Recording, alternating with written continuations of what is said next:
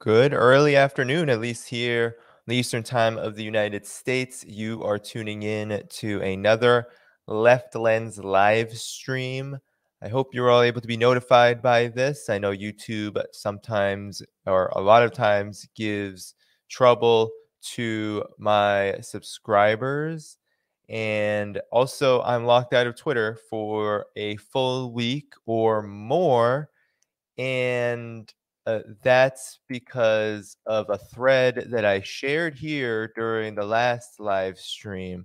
I don't know if you all remember, but the last live stream that I did here, I uh, talked about Tiananmen Square. I talked about the myths of Tiananmen Square that are spread by Western media. And I was then either reported or Twitter flagged, sorry, Twitter flagged the, the thread as violence and harassment.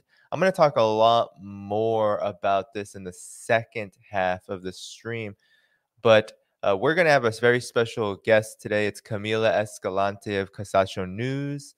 She's going to be talking about the Summit of the Americas, political developments in Latin America uh, more broadly, and it should be a really fun conversation.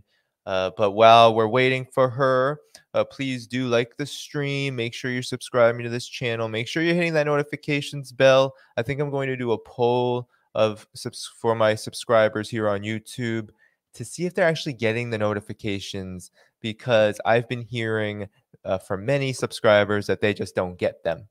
But in any event, it's been a hard week for me in terms of the censorship. Not being able to share, communicate, or do anything on Twitter uh, for a week is actually very, very, very detrimental to just being able to communicate with my following, to be able to get my journalism and my work out there.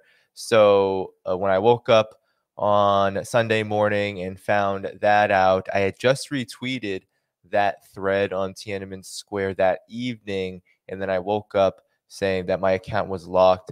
I had to... They uh, they wouldn't start the countdown unless I deleted the tweet. I submitted an appeal, but it just was not going quick enough. I don't know if you all have ever submitted appeals to Twitter. I have many times for being rejected for the so-called blue check, for the verification, and I never get an answer in a timely manner. I always forget that I did it, and it ends up that, you know, a week, two weeks, sometimes more go by, and then I get an answer. So there was no way I was going to wait for an appeal, but I just wanted to see if uh, during the day something would happen, and of course nothing happened. So my countdown started yet last night. Uh, they're saying that I'm back in about six days and change. I, I I was also told that it could be more. That that's only a countdown of the minimum that I, punishment that I will get. And so now I'm contemplating things like making another account. I am now publishing more on Telegram. So I'm actually going to put that link in the chat, uh, and I'm going to put it in the chat later as well. Uh, this is going to be something, Telegram, that I'm going to be publishing a lot more to, uh, because I don't think I can rely on Twitter anymore. Actually, I knew I couldn't rely on it. And now that I've gotten this kind of second strike, it seems like with each reporting of me that's successful, the punishment gets harsher. Uh, I suspect that my time there, especially when there's a sensitive issue that relates to China or U S foreign policy in general, I'll be banned from Twitter. So uh, it uh, this was kind of a wake-up call. And, you know, I'm going to be on Telegram more. And then uh, I'm also going to be pursuing, I think, some of these alternatives. I am on Odyssey, so YouTube isn't the only place where these videos go. But of course, I think I need to get on to some of these other platforms just to make sure that the content is safe and that it's not just going to be wiped away. But with that said, welcome, welcome, welcome. Please do like the stream, share it, subscribe to the channel, hit that notifications bell. If you're not getting the notifications, let me know. I'm going to be putting out a poll, I think, uh, to the, uh, you know, in the community uh, posts. So please do um, look out for that in the coming days. And yeah, what, what more can I say? It was a very frustrating day yesterday. Thank you. First, I just want to say publicly thank you to all of those who help get the word out. It's hard to communicate with your followers when you literally have no access to them. So on Twitter, I had some very generous help from Ben Norton and Richard Medhurst, Caitlin Johnstone, Lee Camp. These are people that I did and I didn't. You know, some of them I reached out to, some of them I didn't. And uh, it was uh, really good to see that. Uh, so, you know, when this happens to us, we should all be able to rely on each other to get that word out and to make it an issue and uh, to remind everyone that this is a huge problem and it's only getting worse. And, uh, I, you know, in the second half of this program, after my conversation with Camila Escalante, uh, we will...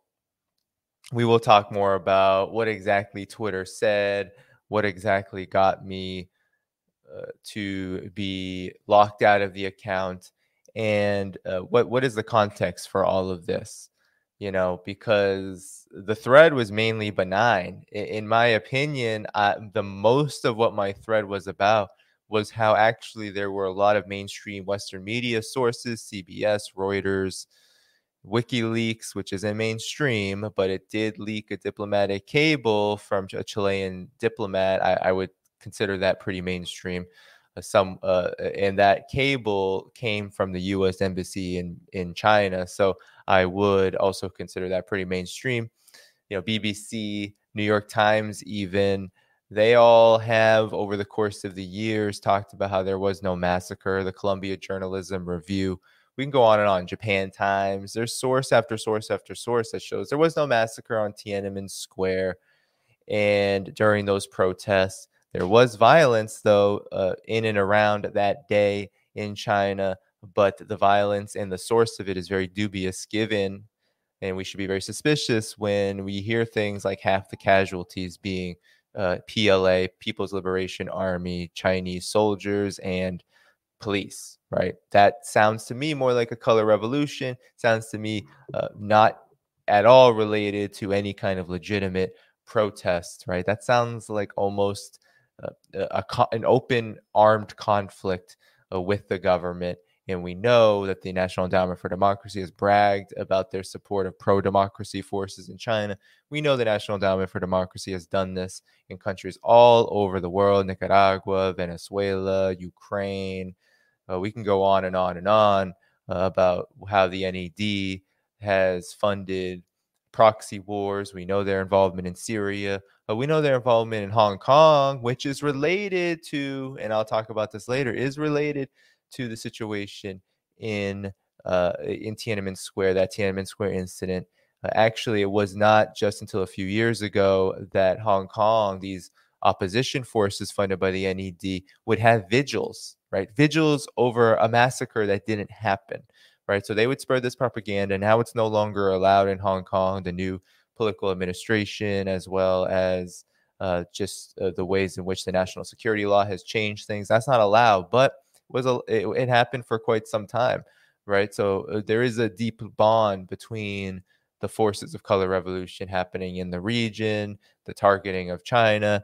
And of course, it is related to the broad spectrum of color revolutions, proxy wars, subversion. Counterinsurgency is really the word that we should be using when it comes to uh, how these incidents like Tiananmen Square and like others, right, Maidan, how those uh, tend to happen.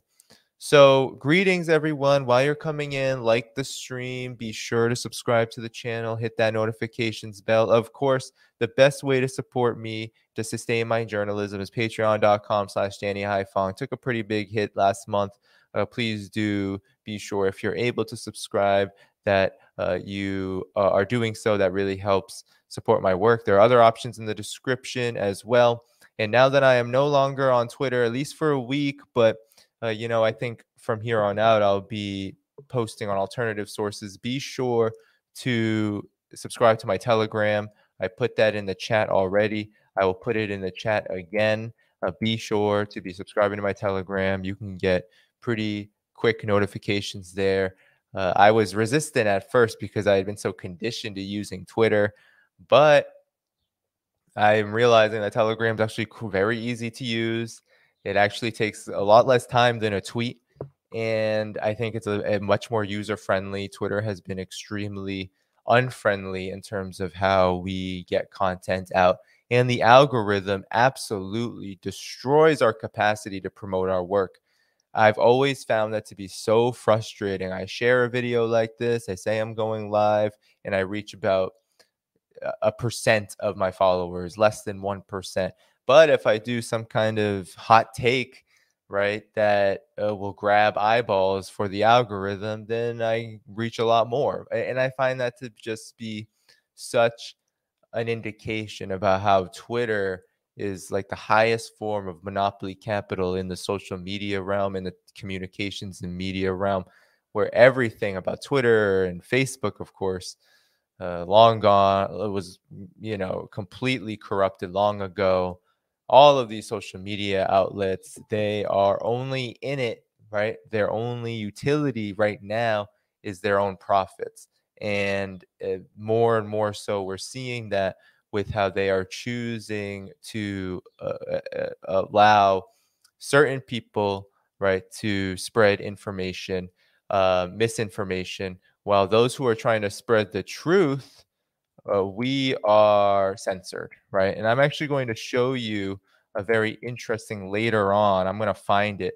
Uh, I just remembered this, but Caitlin Johnstone had an incredible thread about the suppression. She was very generous and mentioned my situation. And then she shared a very long thread about uh, uh, just censorship in general.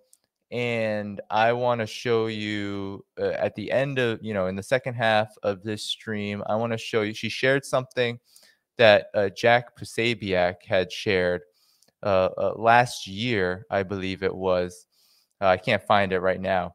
But essentially, he was calling for, uh, this guy was calling for, he's a huge right-wing pundit uh, figure. He was calling for the uh, censorship of anyone who denied, uh, believe it or not, who denied the Tiananmen Square situation. So that is how deep that goes. I don't actually know if I'll be able to find it. She's quite active on Twitter, and it doesn't look like it's um, it's showing up. But he was allowed to stay on, right? So he's literally calling for people to be censored. He's literally calling for people to be wiped off of Twitter. I actually had Prop or Not forces tag me, and I don't even think I'll be able to find that.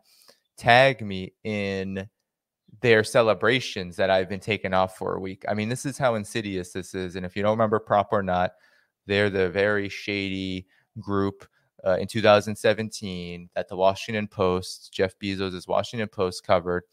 And they uh, were kind of like the first Russiagate blacklist that came out. And it had all sorts of lefty news media, independent media, Uh, uh, basically targeted as Russian disinformation. And that triggered all of these changes in the algorithms that these tech corporations have made to suppress our work. So they're celebrating, right? And now, you know, uh, we will talk about this all later. We will get back to this. But now I am uh, pleased to be joined by Camila Escalante. She is a journalist for Kawsachun News. She, uh, she is, she's been on this show before, and I wanted to have her on because, well, there's a big, uh, there's a big summit happening this week held by the United States, which has been subject to some controversy. So I'm going to bring her on right now. Hello, hi, Camila. How are you? Hey, Danny. I'm good. How are you? Good, good, good.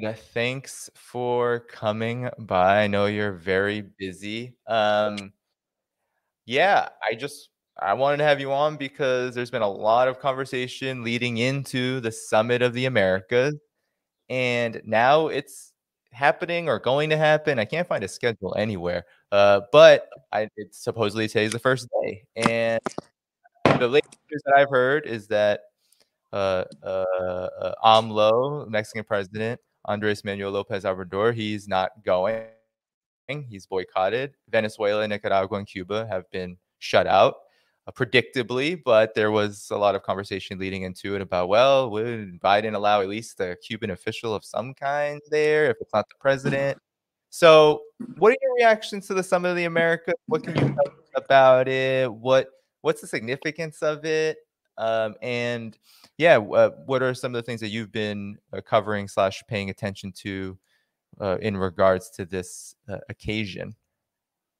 Well, right as I was about to join you, the uh, Cuban Foreign Ministry has just released a statement, um, only in Spanish. Of course, we can always translate that on Kawsachun News. That's something we would do, but typically the Cuban Foreign Ministry will get it out shortly in English. But it's basically just a, you know, a complete rejection, uh, a denunciation, denouncement of this confirmed exclusion of Cuba, Nicaragua, and Venezuela from the Summit of the Americas. But, you know, they've been working on this guest list. Supposedly, the State Department and the White House has been working on the guest list for the Summit of the Americas for many months and in recent weeks. And this has included, uh, you know, negotiations, begging, desperate appeals to governments for them to come be a part of this summit in Los Angeles, which is taking place this week, beginning tomorrow. And a lot of governments, um, as you know, governments of CARICOM, governments of ALBA T C P, and uh, you know, around the region have said that they don't want to participate. Uh, heads of state and government specifically have said that they themselves don't want to be there attending in person if these three governments, Nicaragua, Cuba, and Venezuela, are excluded. And it was only last night that the White House confirmed to, uh, you know, to, to some outlets Uh, and their White House correspondents that in fact those countries would be excluded. This is information that reporters um, of the White House, uh, you know, White House correspondents and uh, you know, State House accredited uh, uh, reporters have been begging for for a really long time. Uh, you know, week after week, just about um, at least let's say half of all press conferences that were held by Ned Price at the State Department and by the former and now uh, current White House um, uh, you know, spokesperson for Biden, have, they've been demanding this information. Who's invited? Are these people going to be excluded? Are they going to be inviting Juan Guaido? What are you going to do if these uh, governments and these uh, presidents, such as AMLO, are not going to attend? Isn't this important? And so this morning we found out that a major blow um, was dealt to Biden and uh, the U S administration, because in his morning press conference, President Lopez Obrador confirmed that he will not be confirming, given the news that those exclusions of those three countries is imminent. And um, he unfortunately will be sending his foreign minister, Ebrard, uh, to participate. Um, but, you know, I think a lot of the governments who, who um, unfortunately will be attending um, in some form, whether it is sending their foreign minister or an ambassador or someone else, uh, they have said that they're going Um, in order to make sure that these voices are heard, the voices of Cuba, Venezuela, and Nicaragua. They're going in order to denounce um, their absence, the absence of uh, the you know, different governments of our America. And so they're ensuring that the different voices will be heard. President Nicolas Maduro of Venezuela has said that as well, that his voice and the voice of Venezuela will be heard at the summit in one way or another. And also, you know, he has voiced support for the different uh, counter summits and the different actions that are taking place around Los Angeles and also in Tijuana this coming week. We at Kawsachun News are actually, um, we're covering about three uh, of these mobilizations that are being held um, against the, you know, the failed Biden summit. Uh, we have a correspondent there, Abraham Marquez, and so just to list them off really quickly, um, we have the People Summit for Democracy, um, which is possibly going to be the largest one. And there's going to be a lot of panels and some really great leftist and anti-imperialist voices will be taking part in some of uh, the panels there. Um, and then there's also the anti-imperialist uh, summit Um, of Nuestra America that is largely um, organized by Unión del Barrio and, um, you know, with the participation of Black Alliance for Peace and a lot of other uh, largely L A-based organizations. And there's also the Workers' Summit that's taking place in Tijuana, uh, which will have some participation from organizations like Alliance for Global Justice. We'll be covering all of those. So it's going to be a very busy week. And I just think it's very important to hear the voices of people who are not only part of the Latin American and Caribbean diaspora in the U S, but also, you know, we might hear some participation from people from leftist and revolutionary parties from around Latin America who will actually be able to participate in that. And they'll be denouncing the absence of some very critical voices and the most important governments of our region from Biden's failed summit. Yeah, no, I mean, that sounds, I mean, that sounds like a really busy week for you, but incredibly important. And I'm, I'm really happy to hear that there is so much counter Uh, resistance, so much resistance to this uh, Biden summit.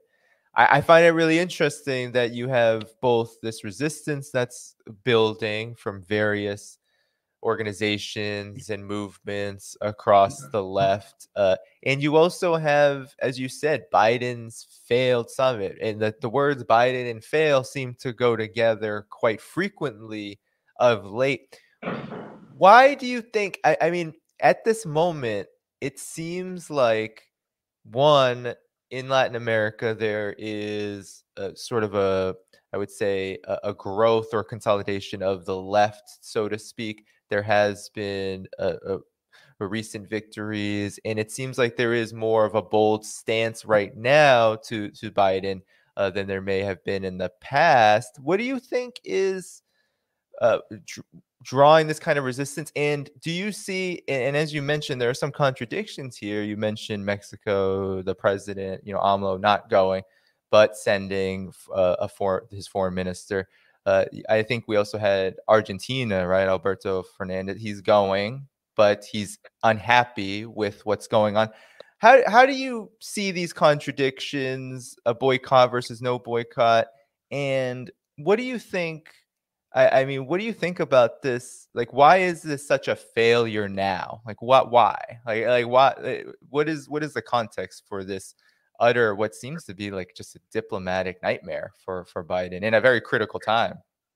Yeah, it is a nightmare, and it's an outright failure, and it needs to be said, and everybody feels the same. This is across the board. Everyone knows that. Of course, there are some countries that will always be by the side of the U S. That is, of course, uh, outgoing Ivan Duque of Colombia. We have a, a number of puppet governments in Latin America, also in the Caribbean, in the case of Jamaica and Haiti.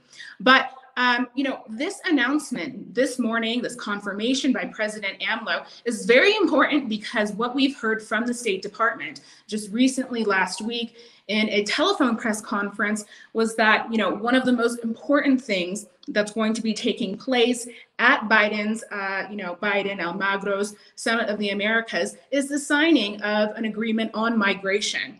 The issue of migration is something that the Biden administration has used to try to reach out to different countries, including Haiti, including Mexico. And of course, it's an issue that involves Guatemala, Honduras, El Salvador, very much, you know, the northern triangle of Central America. And what we know even beyond Mexico's absence, of course, uh, you know, what they wanted was from, for President Lopez Obrador to be there for the in-person signing so that at least, you know, these big major heads would be there together.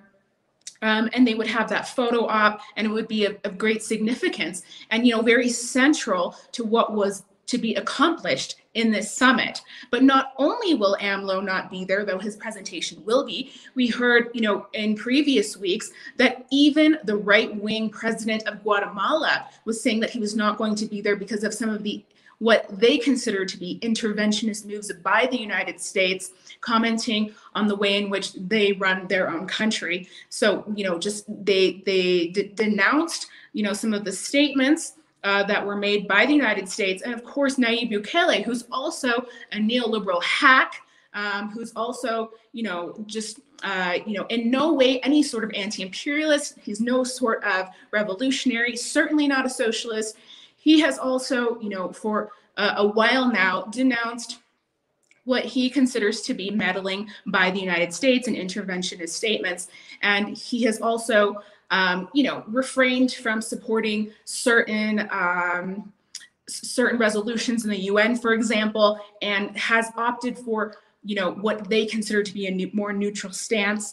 Um, and so there's a chance that Nayib Bukele wouldn't uh, be, be attending. And of course, Dilma Castro, who took office in Honduras as president in January, has also said that she would not be a part in person of the Summit of the Americas if those three heads of state were excluded. Those are the most important countries, apart from, you know, Haiti and some of the some of those nearby Caribbean nations, um, with regards to the issue of migration. So that's a failure. Another failure, of course, is that we have so many countries that have either stood by Cuba and Venezuela, to a lesser extent Nicaragua, Um, you know, throughout these recent years, and they are, you know, denouncing that they're not there. But we have also, you know, a lot of countries are, are beginning to rebuild or bolster those relations with Venezuela. Now that Venezuela is bouncing back economically, and they're in a period of, um, you know, very undeniable recovery, and it's unbelievable.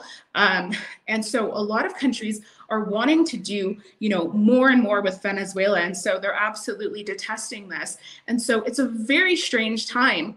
Um, so as far as, you know, how the tide is change, turning in the United States among those organizations um, who'll be participating in some of these counteractions, Um, to me, it's been unbelievable. We have a lot of content that we haven't had time to get out. There's a lot going on here in Bolivia as well. But, um, you know, we've had a lot of, uh, we've done some great interviews and gotten some great sound bites, and there's been some very good panels um, of people based in the U S. Some of them are Chicano, other, others are Black American, and others are part of other, uh, you know, diaspora communities.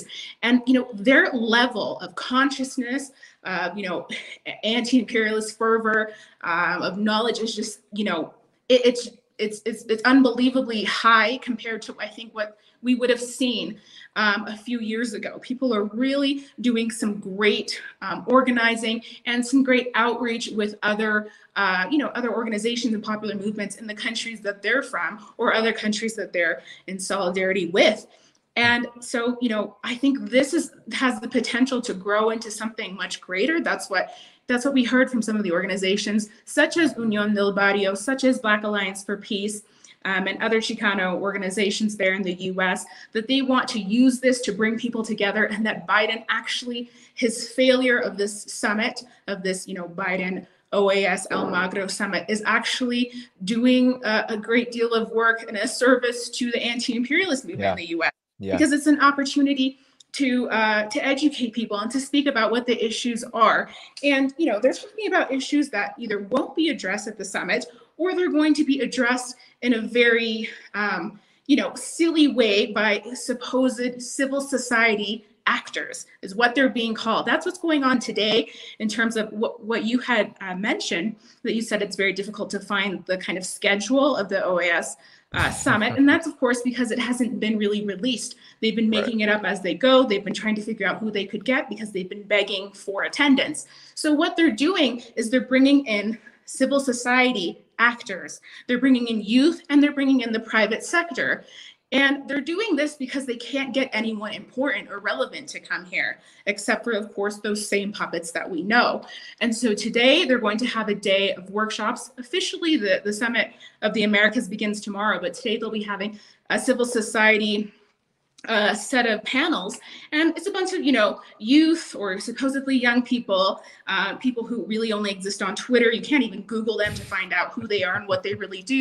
And they're probably people who were groomed in, in you know, in areas yeah. or, you know, arenas such as the Oslo Freedom Forum, or, you know, are basically on the State Department payroll. That to me is not civil society, but they'll be speaking about issues such as indigenous rights and the environment and all these things, but obviously in a very superficial way that's only for the cameras. In contrast, at these different anti-imperialist summits and people summits that are going to be going on in these panels, they're going to be speaking about the issues that impact working class people, both in the U S and in Latin America and the Caribbean and throughout the global South.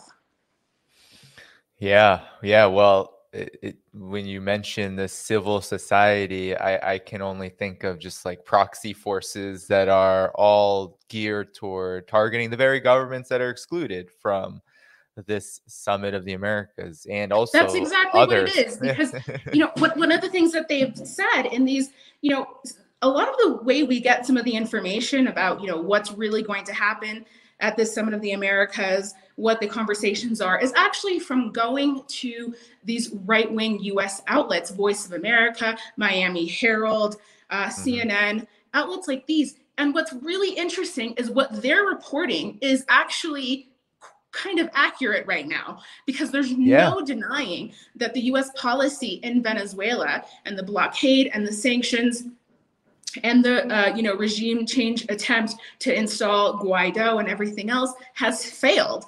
And they're actually asking those questions. Uh, you know, they're bringing those questions to the forefront and they're demanding answers. And so, you know, what the answers have been, uh, you know, repeatedly by the different State Department officials is that there's going to be these that there's going to be representation by these different, uh, all these countries, that all these countries will be represented in some form, uh, including the ones who said that they're not going to be attending or the ones who are excluded, by civil society actors. And, you know, I, I was reading even in uh, this morning in Bolivian media, Página Siete, it's a right-wing outlet, um, and they released a Um, they, they released an interview that they conducted with a State Department official who came here to Bolivia in recent days, perhaps last week. And he, um, you know, is not an official. I don't think that anyone would know.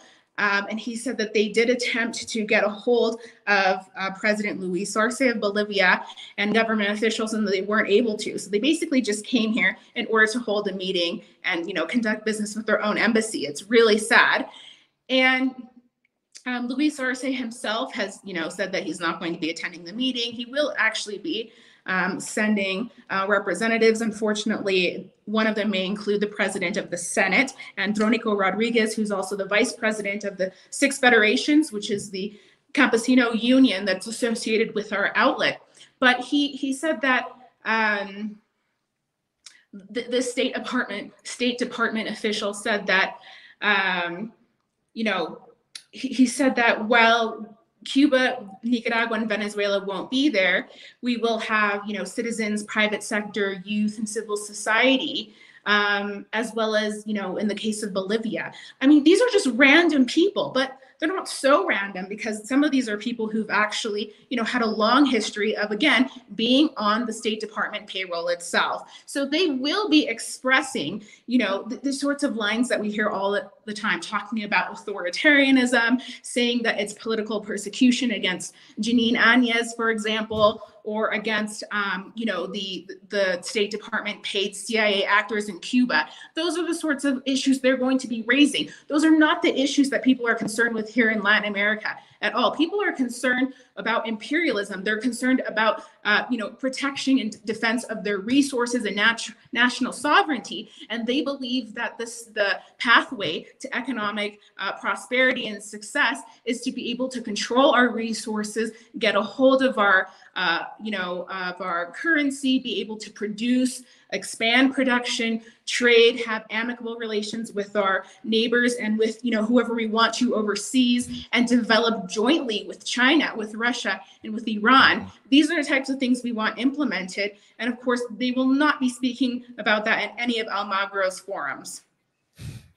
No, no. I mean, uh, yeah, that you, you said it correctly. I mean, the, the gap between the direction that Latin America has been heading in and U S interests couldn't be higher.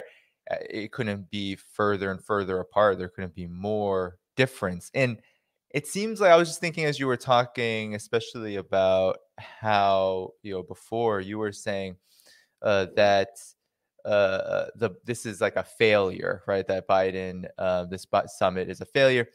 It seems like the, the and you mentioned Guatemala and Guatemala's displeasure. It reminded me of when Kamala Harris visited Guatemala, and what she said couldn't have been more insulting diplomatically, where she basically was talking about what largely, I mean, it's a foreign policy issue because the United States is at the root of the migration that occurs from Guatemala uh, upwards to the United States. But she was framing it as almost like a domestic issue, but speaking directly to the people of Guatemala and to the Guatemalan government, saying, don't come, do not come to the United States.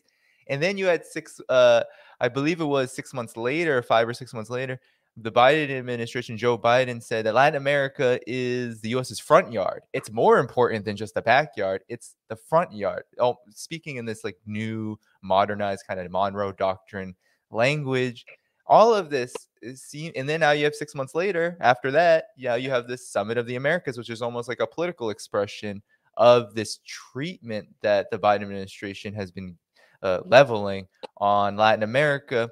And you mentioned a few things there that I'd like you to speak about, right? You said the word unfortunately a few times.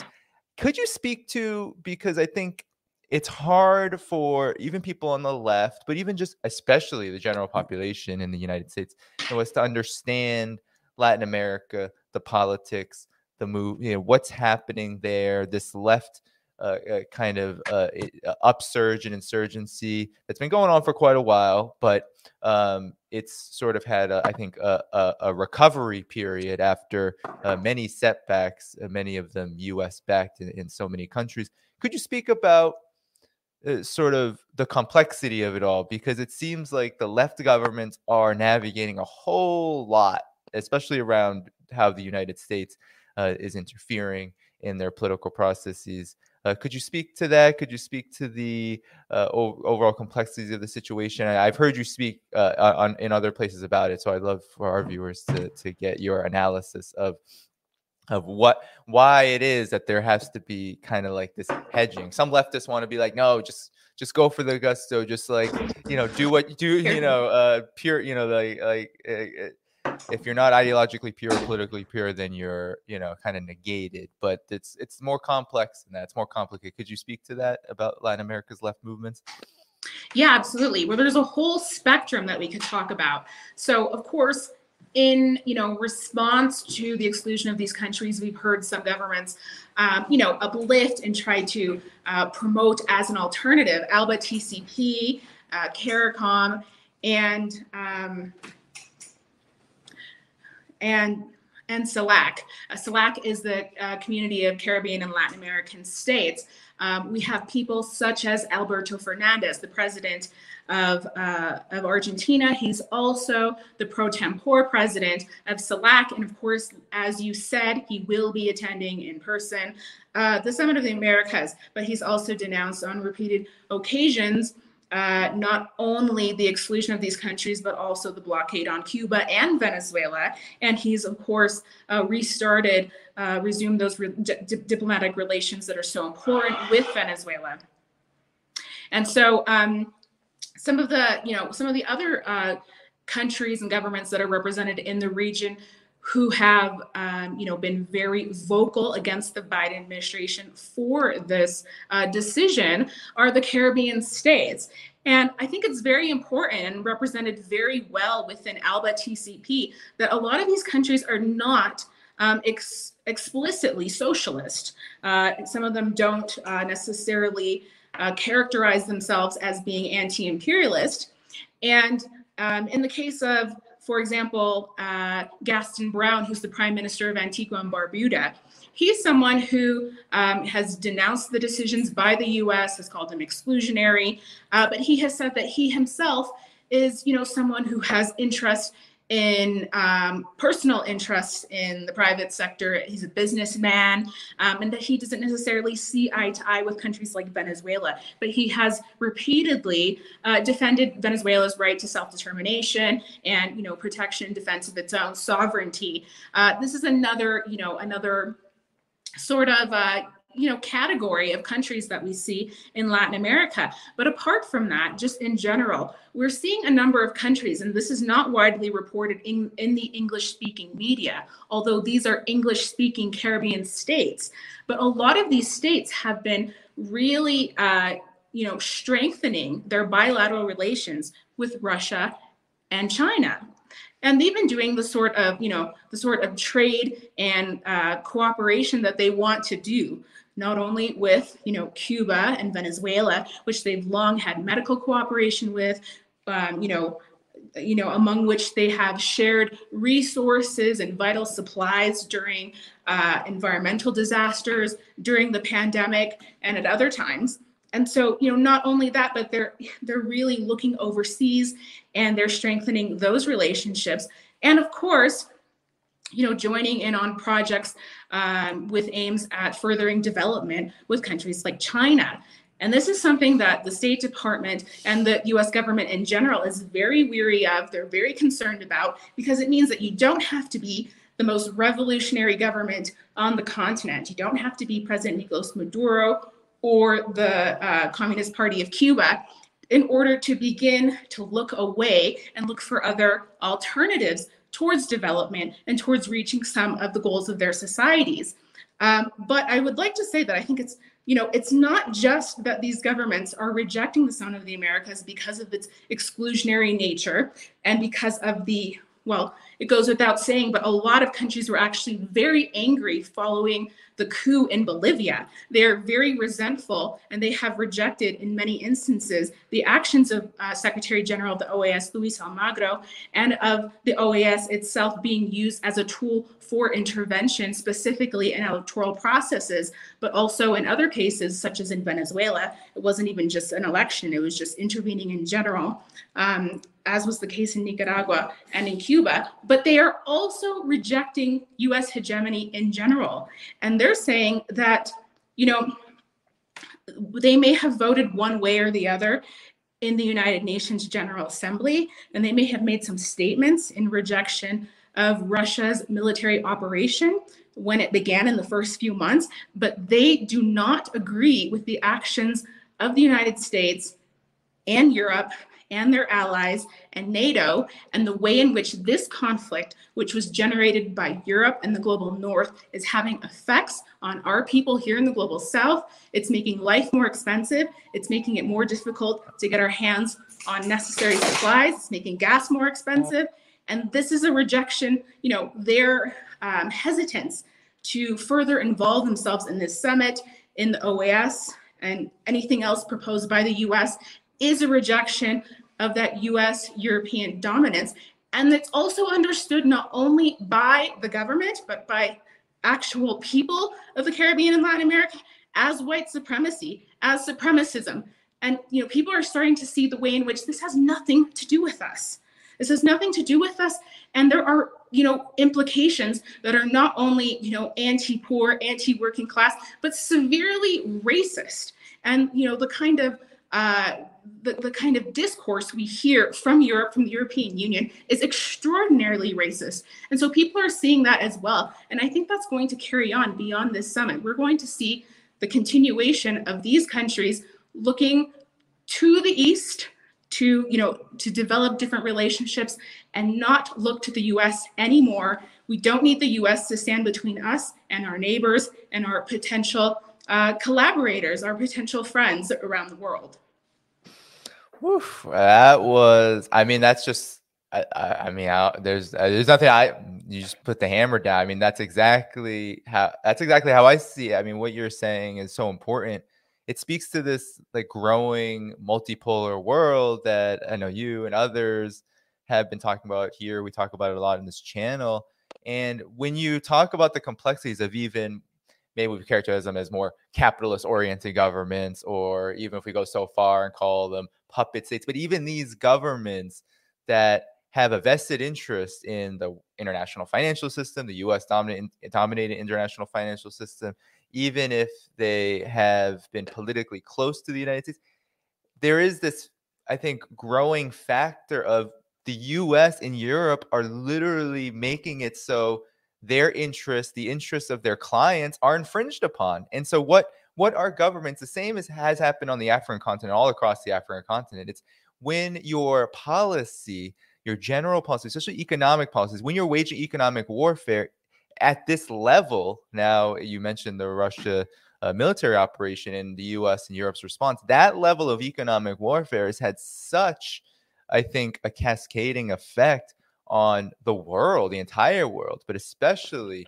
uh, global South countries that rely on energy, that rely on Russia's, um, uh, that rely on Russia's energy and just aid, and that also rely on a, a relatively stable world economy where prices aren't. It's like distracting me a little bit. Hold on. No, please cross. Oh, sorry. I'll mute you while you're setting up. No worries. Um, But yeah, it seems like there's this, uh, uh, you know, growing understanding regionally that uh, the United. Oh, we lost Camila. Okay, well, hopefully she'll be back. Um, so anyway, that's, you know, we'll wait for Camila to come back. But uh, there she is. As I was, there you are. No worries. I will. Sorry, um... I, I, I'm getting a lot of messages. I just want to say, because it's very important, you know, Anya's, um, her legal team failed to stall the trial in the Golpe de Estado dos case. Um, and it's supposed to restart this afternoon. And so a lot of people are kind of curious, because what it sounds like is she might actually receive a sentence today. Uh, for this is everything that took place before the coup, when she swore herself in, not the crimes such as the massacres that took place after oh. she was into power. But continue. I'm sorry. I, I no, no, that, that's really, I mean, not only is that really important information, but it's totally related, because I think that, I think one of the reasons too that U S moves, even like soft power moves, like though that was held in Bolivia, which led to that massive coup, I think one of the reasons that U S influence is not having the same effect anymore is it's this global phenomenon. There, the U S U S policy and, and Europe's policy, which is now literally just U S policy at this point, in terms of this economic warfare and everything else, it is having such a negative impact on the global economy, the world economy, and on just the capacity to breathe. I mean, that's how it feels. It feels like a lot of, most of the globalists just can't breathe under the this arrangement anymore. And it doesn't matter if you're, I mean, it does matter, but it, the, the, the character of a certain society, let's say, as you were saying, Antigua, they're, they're just because they have vested interest in the world financial system, close to the United States, maybe politically, doesn't mean that they're just going to do what Europe has done, which is shoot itself in the foot, and compl- because that has political consequences. A lot of even governments that are completely aligned with imperialism, they it, because of so many reasons, uh, neocolonialism, all of that, doesn't mean that they can deal with constant instability and expect to sur- expect to remain uh, in power. And I think the multipolar world is bringing about a situation where Uh, countries don't need the United States, don't need Europe. Uh, they don't need to rely on them so much anymore. And it's causing a lot of friction. And I think it's weakening U S policy everywhere. And I think that's Absolutely. Why we're seeing this contradiction. I mean, it just, you know, any small, tiny bit of fake credibility that the, the European Union, these European NATO states, and the U S and Canada would have had before is going straight out the door. I was just laughing in a in a chat with some friends um, about, you know, th- this this tweet that we saw that's saying anti-Russian sanctions are working in Germany. Supermarket chain Rue warns only that critical that only one critical item is allowed per shopper. The items are pasta, flour, and other groceries. There's a name for it, food rationing.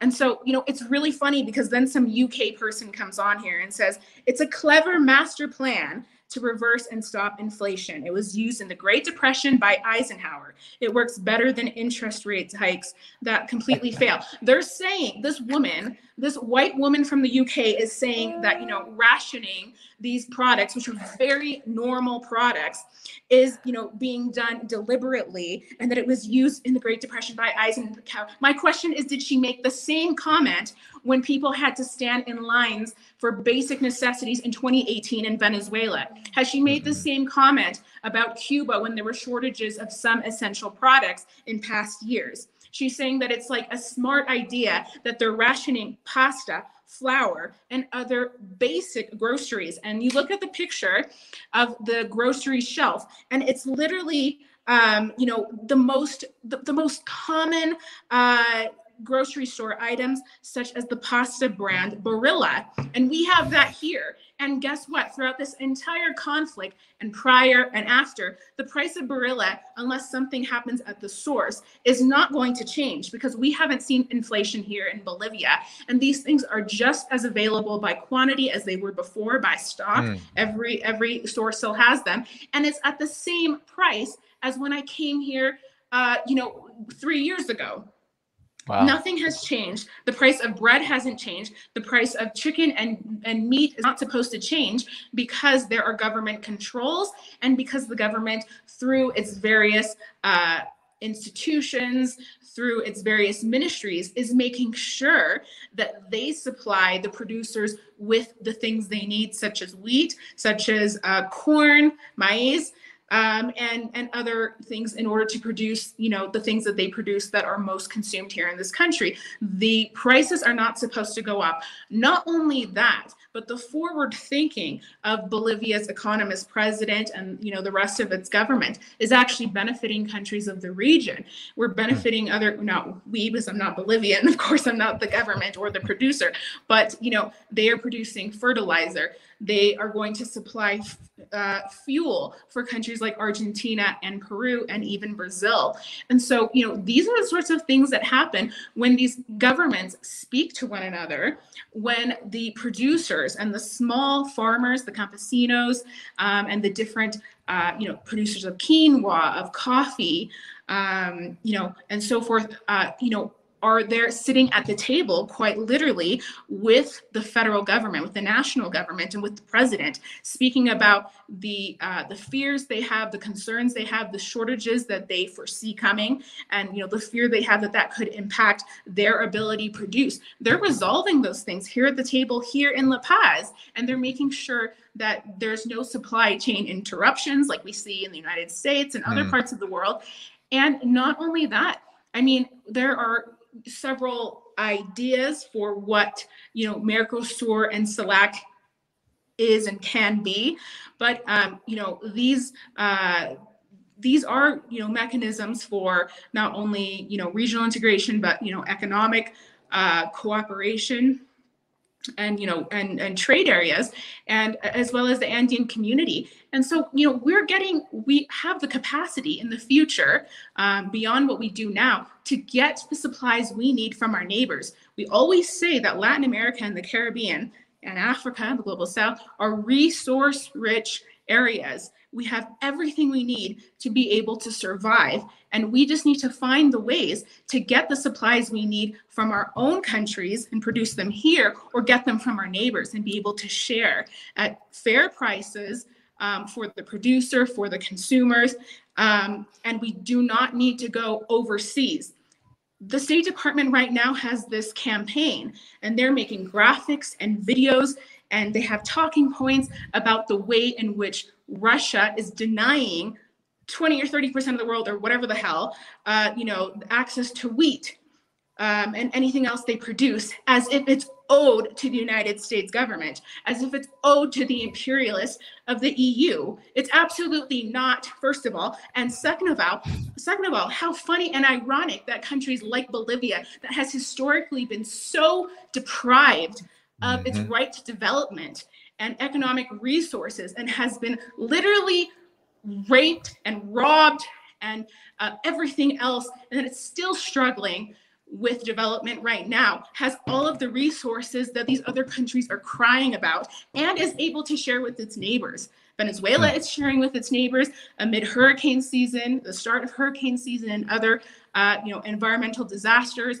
We're able to find ways to help one another through ALBA T C P, but also just through regular bilateral uh, relations and cooperation. This is something that the, the E U and Uh, U S and Canada do not understand, but it's being implemented here. So the more we can find ways to produce here, to share here, to find more efficient ways involving new technology, technology transfer with countries like Iran and Russia and China, the, the better off we'll be. And Europe will look like a fucking dick. Like, they're just going to look absolutely stupid. They can sit there and keep talking about how Russia is denying them the right to Barilla pasta, but we still have pasta. We don't need Barilla either, because we have, we're going to have our own factories here with our own high quality pasta. Barilla. Oh man, Barilla is such trash too. So yes, please, like that's that that that's a definitely a clarion call to uh to to continue that sovereign development. I mean, what you described, I mean, it's just the beauty of socialism. I mean, food is a commanding height of the economy, right? It's it's based in the land. It's based. It's a it's a it's a central need of a society, and you know, uh, when you mentioned something like technology transfer, uh, it made me think of China because, uh, as you said, China and Latin America are getting closer and closer. And a lot of the things that they're complaining about Latin America, they complain about China. Like China, yeah, China did demand technology transfer. Because what are you going to, are you going to allow a foreign entity, foreign corporation to invest in your country and not get anything out of it? Are you going to let them just exploit your country? No, a sovereign sovereign development is not based on allowing foreign investment to just take everything and you get nothing. No, technology transfer is a very low end demand, a fair, uh, that's part of fair a fair business relationship where it's like, yeah, you can have X market access, you can have X Y Z what you need here. And what we're going to get back, if you have a strong government that has this kind of orient socialist orientation, we're going to learn from what you're doing. And then we're going to do it later on in order to build up and develop the country and have, uh, you know, a diverse economy, one that can meet the needs of people. And I think uh, what you describe, what Bolivia is doing, what you describe, Venezuela, you mentioned the low inflation there. I mean, Uh, it's incredible that a country that was having inflation at ten thousand percent, not more than two years, like ten thousand percent, ninety-nine percent of revenue stripped from the country because of sanctions. And yet now the country, because of a socialist governance system, is able to uh, adjust to that, is able to do what's best for both its the country and the region to be able to lower inflation in that way. I think it's like less, it's like one percent right now amid this in, intense conflict where everything is going up. And as you described, Europe, Europe is being hit incredibly hard. And it seems like these imperialists, they cannot help but just try to explain it away that, oh, yeah, food rationing, that's just a policy that we did back in the day to help stabilize things. It's like, no, the, the capitalists are just literally stealing and robbing from us right now. There is, as you demonstrate in Latin America, there it, with examples like Bolivia, there's no reason why this needs to happen. Like this, this does not need to be happening right now. Uh, and all of the various justifications are just putting wool over our eyes so we don't see that it is this imperialist, this capitalist system that's just stealing everything. And they're trying to steal everything from Latin America. And that's why they, there's such conflict there. Uh, I, I, anyway, I'll stop. That's why there's such a conflict with what's going on there and why the United States is so hostile. Yeah, absolutely. And, you know, I think another, going back to the reasons why some Caribbean heads of states and government decided to refrain from attending the Summit of the Americas and are hesitant to get involved, you know, further with the O A S, which they are, you know, they continue to be members of the Organization of American States. The only countries that have really, uh, you know, pulled out or in the process of, of course, Cuba, Nicaragua, and Venezuela. But, you know, some, some of the other, you know, uh, reservations they have is, you know, the Caribbean and CARICOM have had, you know, I would say three major issues that they always talk about that are very important for the Global South. Um, and, you know, we don't hear enough about them from the right-wing puppet governments of Latin America, non-Caribbean Latin America. One of those things, it goes without saying, is climate change. They speak about it in every single intervention, in every forum, internationally, and in their own, you know, national press conferences and everything else. The way in which disproportionately climate change is having effects on, on uh, you know, the Caribbean region, uh, especially on small uh, countries that don't have a lot of resources, small economies, and the way in which, you know, we are impacted here, but, you know, the, the, the effects of climate change and everything, it does have a source. We do have people who can, uh, countries that contribute more to environmental degradation. And that's, of course, the global north and how they need to be held to account. And that includes, um, you know, that includes them taking further steps in countries like the United States to not only, you know, change their own policies and the policies that uh, govern the multinationals Uh, there, but also, you know, contribute to contribute to the recovery efforts in the Global South. They've also talked about, um, you know, how difficult it is for small economies um, with the debt burden that they have. And they've also spoken very importantly, about maintaining Latin America and the Caribbean as a zone of peace, as outlined by CELAC. And so, you know, this is one of the things that people are very concerned about. And the concern really intensified since twenty eighteen with the, you know, the, this hybrid war on Venezuela.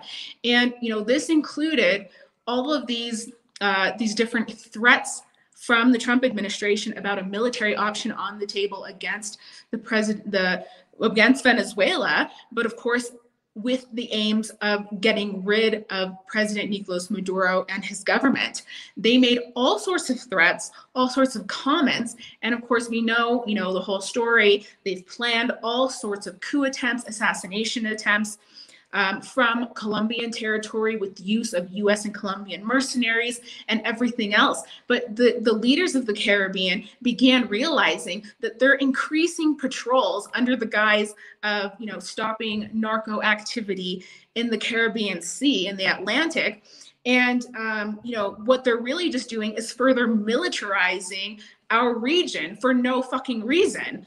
Why, what, what is, what is happening in our region that they have to send more, you know, more warships, that they have to uh, position themselves in all these different countries, increase the presence at their existing bases, carry out all these drills, these South Command drills uh, that are being carried out jointly with other countries, as well as some of the military exercises, including European countries and their colonies and territories here in the Americas, are just an extension of NATO. And I think that people are really starting to see these governments, uh, for example, Barbados, Mia Motley, uh, prime minister there, and obviously the more outspoken ones, which have been the prime minister of Saint Vincent and the Grenadines, Ralph Gonzalez, the prime minister of Dominica, Roosevelt Scarrett, both of which were very good friends with Hugo Chavez. Um, you know, these people have been Uh, alerting, uh, you know, the rest of CARICOM and our region for a long time that we don't need that sort of militarization in our region. There's no reason to have that sort of hostility. Venezuela doesn't have its own hostility with Caribbean states. It might have a border dispute, a territorial dispute with Guyana, um, and things like that. But that is very specific. That needs to be held, you know, in an international court, or, you know, in, in dialogue between the two countries. But there's no reason to have a, a country, which is the United States, that considers us to be their backyard, coming down here and positioning military all over. That's another reason why, you know, they are on alert. They're discussing this, and it's something that they agree with, with, you know, the rest of the region. Why are we having these drills? And so the Caribbean states are not uh, non-NATO major allies. They haven't been deemed that. Argentina has, Colombia has, Brazil has a relationship, uh, you know, with the United States. Um, but but these other countries have nothing to do with it, and they have no part in it. So I think that this is another thing that, um, you know, we'll see them continue to raise in international forums, and hopefully this week as well, for those that are participating in Biden's failed summit. Yeah, no, the militarization, I mean, this has been going on for so long in Latin America. And and now that the political situation has changed so dramatically in, in the Caribbean too, it's it, it would be incredible uh, should that issue be raised, because I think that it would only strengthen the global forces that are kind of that are building uh, against imp the military component of imperialism. It's not talked about so much with Latin America either anymore, as much as it uh, maybe was during maybe the Contra wars, et cetera. Uh, they're still, I mean, the U S military presence is very heavy in Latin America, as you said, in the Caribbean. I mean, look at just what's happened to Haiti in the last, uh, you know, several decades. It's just been abs an absolute nightmare. And so as You know, as the United States continues to fail, I think this milit this this reliance on the military becomes more and more important. We talk about that a lot here. That's why the Asia Pacific against China is so militarized. That's why Eastern Europe, the Baltics, all of that is so militarized now via NATO, via all these other uh, military formations that the U S seems to be thinking of every uh, half year or so. And of course, in Latin America, uh, very similarly. And I think Uh, all of it has to do with hegemony, and it seems like the appetite for U S hegemony is waning. It's becoming uh, less and less desirable, and and uh, it's it's kind of having this effect, I think, of unifying. And, and I and I think I always say it's it's unfair to say that the militarization, that endless war, is the principal reason to unify anywhere, right? Anywhere in the global South, which has such common interests across the board uh, that are very positive. But it only serves, I think, to accelerate that process because, well, guns, proxy wars, these kind of things, you know, bomb, you know, bombings, military, all of these things do pretty heavy damage to societies and, and create so much instability. Yeah, absolutely. And on both levels, both the level of the government and of social movements, we're seeing, um, you know, a lot of rejection of U S security doctrine and a rejection of the U S war on drugs and, um, you know, everything else having to do with their, um, you know, supposed uh, strategies against, um, you know, narco trafficking, against everything else here on our continent. It has all been either deliberately failed or, you know, it was designed to be that way, or whatever, whatever the case, we're seeing a huge rejection of it. If you watch, um, if you follow Evo Morales's uh, social media, he has spoken out a lot against NATO expansionism, both around the world and also specifically here in our region. And as has President Nicolas Maduro and his Bolivarian government. And so on the government level, you know, we have a lot of people who've spoken out against it, and they have even proposed, and maybe are planning, a number of uh, conferences against NATO. And then on the social movement level, you know, in, for example, Panama, there is a huge rejection every time some sort of Washington official comes to visit the government there. People remember the terrorist actions that took place, the bombings that took place just as recently as the nineties, and other uh, and, and several other uh, instances of intervention and violence against the Panamanian people, in which Panamanian citizens uh, died, who were not any sort of uh, military or combatants or anything. And so, you know, we are seeing a, a lot of, you know, this this issue is arising. In the case of Brazil, um, you know, we are going towards an election that's going to take place at the beginning of October, in which um, hopefully uh, former President Luis Ignacio Lula da Silva will be elected um, after his political imprisonment and the lawfare that was waged against him. Um, obviously, the polls favor him, but you know, one of the issues that they'll have to take on if Lula and the Workers' Party is elected there during the October elections is the issue of the militarization of cities and of the country in general, and the violence against, uh, you know, against the poor that greatly affect the favelas and the poor areas of Rio de Janeiro, Sao Paulo, and all the other uh, cities of the country. Um, you know, this is um, this is part of the U S sort of security doctrine that has been um, exported to countries of Latin America, that we see imposed in El Salvador by Nayib Bukele, where they are not only um, arresting people in mass, everybody is, you know, considered guilty without any sort of a trial, um, treating everyone as their violent criminal gang member offenders. Um, and in the case of Brazil, just killing people on the spot in yeah. what accounts as massacres, slaughters in, in the poorest neighborhoods of particularly Rio. And of course, the people who are being killed are young teenagers, even children, women that have nothing to do with anything, um, you know, just people on their way to different errands and school and everything else. And it's not something that's spoken about, but I think, you know, outside of Brazil, because it happens so often.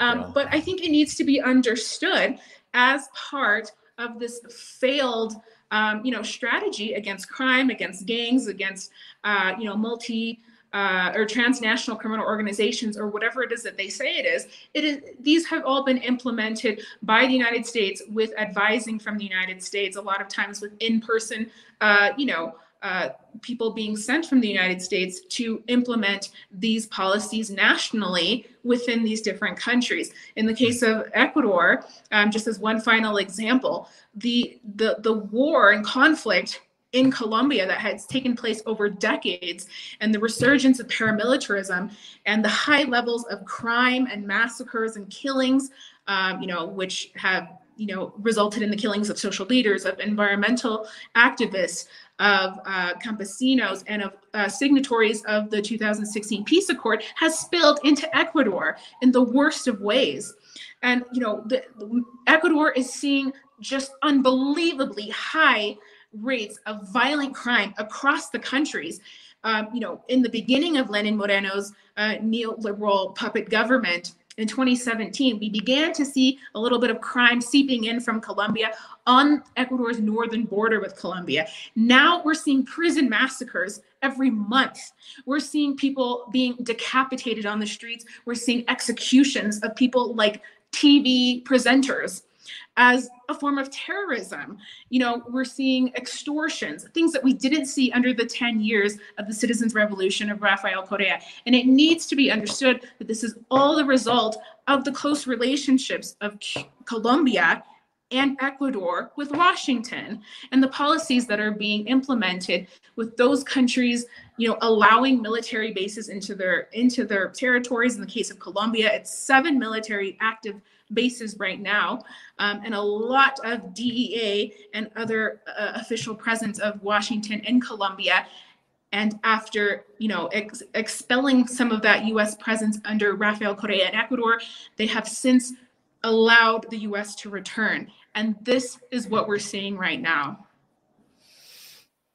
Yeah, well, I mean, the struggle, conti I mean, the struggle continues, and it seems like the securitization, I mean, this, I mean, the deep legacies of all of this, and, and how enveloped it is in uh, the region. I mean, it, it's a struggle that's definitely ongoing. And I remember Glenn Ford telling me, um, Uh, when uh, one of the last times I was able to be with uh, be with him in person, uh, he would always talk about Brazil, because he visited Brazil under the first Lula uh, administration. And he said, he was like, they have some things they need to deal with when it comes to the security forces, when it comes to, uh, you mentioned the terror, uh, the kind of like the terrorization of poor people. Uh, he was like, a lot of those poor people are black people, and it creates a lot of tension, and it's a political, you know, it, it creates a lot of opportunities to politically undermine something like the Workers' Party at any point. It's something that needs to be addressed, but it's, you know, it's very complicated, as you said, though, because of these deep relationships that go, that have such, that go back for so long. But uh, you're right, they need to be addressed, and it's, and, and they're going to have to be addressed, because Uh, these situations, they don't get better uh, just because, you know, other areas are being addressed. This is something that has to do with sovereignty, everything we were talking about, multipolarity, sovereignty. This is a huge component of it, to be able to have security forces, military forces, not not be so attached to to the United States and to its a massive war machine, which uh, will do anything. This is like the The line, like it's the first and it's the last line of defense for the United States right now at the moment when it comes to its dominance in Latin America. Um, you can react to that. I also want to ask you one last question. Um, I want to ask you about the work you have upcoming, what you're covering. I know you're covering a lot of the anti-imperialist work happening. You did mention a few things that you haven't been able to get out there, but just a, kind of like a plug for Kawsachun News and um and that sort of thing to end as well, to end our conversation. But I'll let you react to also what I said and um you know uh, your plug. Yeah, I think it's high time that, you know, countries around the region, not just um you know not just like the sort of ALBA friends and friends of ALBA, but other countries start looking at the examples of the revolutionary Uh, Sandinista government of Nicaragua, um, you know, the successes under the revolutionary Cuban government and Bolivia, and applying them at home. And with regards to what we're speaking about, I mean, the most important, one of the most important things um, would be the, the nationalization of the anti-drug strategy, and, you know, expelling U S military bases, expelling, um, you know, their anti-drug D E A, um, you know, forces there, and any other unnecessary uh, presence of the U S. The U S only needs to be in other countries with its embassy, and its embassy should not um, have any right to meddle in the affairs of that country. As per the Vienna Convention, it's very straightforward that they, you know, have done far beyond what is what is legal under international law. But, um, you know, one of the things that we're go doing, you know, at Kawsachun News that we think is very important, and we hope to do in some of the upcoming Um, interviews and coverage that we'll be doing, is, you know, highlighting some of these success, successes with regards to the economy and production. Um, and, you know, in the case of Venezuela, there's a lot of new, um, you know, activation of production, productive forces, because, you know, the reason why Venezuela was so affected by uh, the unilateral coercive measures of the U S and Europe um, in two thousand eighteen, two thousand nineteen, two thousand twenty, is because, you know, they didn't have um, a lot of the sort of, uh, you know, self-sufficiency in terms of food sovereignty and the production levels that we have seen for a while in Nicaragua and now in Bolivia. And so, you know, they were really affected, but going forward, if, you know, sanctions are maintained or anything, they're going to be finding ways around that. And it's very important to look at the models that have been implemented in Nicaragua and Bolivia, and why they've been able to maintain such low inflation rates, um, and, and why, you know, they can start thinking about that cooperation with other countries in terms of technology, in terms of culture, um, you know, educational exchange, exchanges and stuff like that. But they know that they'll be uh, producing their own food uh, within the country, and then, you know, the, the necessary basic supplies. Um, For the rest of the week, like you said, we'll be covering um, these anti-imperialist um, and anti-O A S, anti-Biden um, actions that are taking place there in Los Angeles. And we'll be following anything that happens here with regards to the justice, justice um, for the crimes of the coup, um, including, you know, the Jeanine Áñez case, which has been multiple times stalled, uh, but there's a lot of other things, um, interesting things that are happening here as well. So you'll see lots of that, and yeah, I think that's it. Great. No, it's not, it sounds like a lot of work, a lot of good work. Uh, I put in the description of this video links to Kawsachun News and to your Twitter, so be sure to support all of the work. Make sure that you're following. Make sure that you're subscribing. Um, Thanks so much, Camila. I mean, this was great. I mean, such, uh, I mean, the analysis was just on point. Thanks so much for spending a time with me this afternoon. And yeah, good luck with everything. We'll definitely have you on. Oh, the other thing, soon. I mean, I, I think yeah. I already said this, but obviously the Brazilian election is something that's on the top of, of our list. Yeah. It also, you know, uh, as Glenn Ford made his own reflections on Brazil, I mean, I... I don't know, like, if you know people from the U S who spent some time in Brazil, but it literally is, for me, it's the most important election, you know, this year. It right. is a country that, you know, changed my life and is just very important. It's like the center of the universe for me. It's a country we really don't report on a lot. Mm-hmm. And obviously some of the reason is because, you know, there's kind of this divide between Spanish-speaking Latin America, English-speaking Latin America yes. and Caribbean, and the, you know, Brazilian Uh, Portuguese, Brazilian. But, you know, that's something that we want to overcome, provide some more translation, some more context to what's going on there, both visually through videos, through some of our social movement collaborators, and some, uh, you know, we'll, we'll also be there in person. I'll be going to Brazil later this year, but it's a very mm. important election. And, you know, it's just like a huge population of our continent and world huge. is in Brazil, and it's a major economy. And, you know, as yeah. an article that was just published this morning, I, I'm not sure if it's this morning, but by Brazil Wire, you know, apparently they convinced, Washington was able to convince Bolsonaro to go to the U S to participate in this summit. So now that will be the focal point, because everything else failed. And AMLO, you know, who, who they were treating as the most important part of the summit, won't be there. Uh-huh. So, you know, this is very important with the with, you know, the the, the new emphasis on um, on the BRICS and alternative yes. um, alternative currencies um, and and ever, everything else. Uh, you know, Brazil will become more important. So we're going to have our eyes on that in terms of um, electoral processes this year. Yeah, no, we'll definitely have to have you back on to talk about that leading into the election, as things start to develop, as we start to know more about how things are going. And of course, I mean, we can't put it past the imperialists. There will be, I'm sure, a lot to talk about in terms of, uh, because it seems like Lula is, is doing quite well in terms of just how he is perceived and, and how he is going to do um, uh, even just early on. So it's going to be very interesting, and it's super important, as you said. It's a send, it's like it is it, in Latin America. It's really the focal point of everything we've been talking about on the global, at the global scale, in terms of moving towards sovereign development, multipolarity, all of this, which leads more into more favorable conditions to uh, the uh, knock on wood, the eventual collapse of capitalism. I mean, it's in, it's it's critically important for uh, Lula, for the Workers' Party to uh, regain Uh, their rightful place um, uh, in, in Brazil's government. So with that said, though, thank you so much, Camila. I really appreciate it. I'll be sticking around for another half hour or so, but we will be back with you again soon. We'll, we'll definitely have you on as things develop. Thanks so much. Thank you so much for having me. We also have a patron I should have plugged, but um, oh, yeah. Thank you so much. I'm really sorry to hear about your censorship. Obviously, that's the same reason why I left my old Twitter, is because that Twitter is censored and you, you never see anything on it, and it, it just it's became unusable. Awful.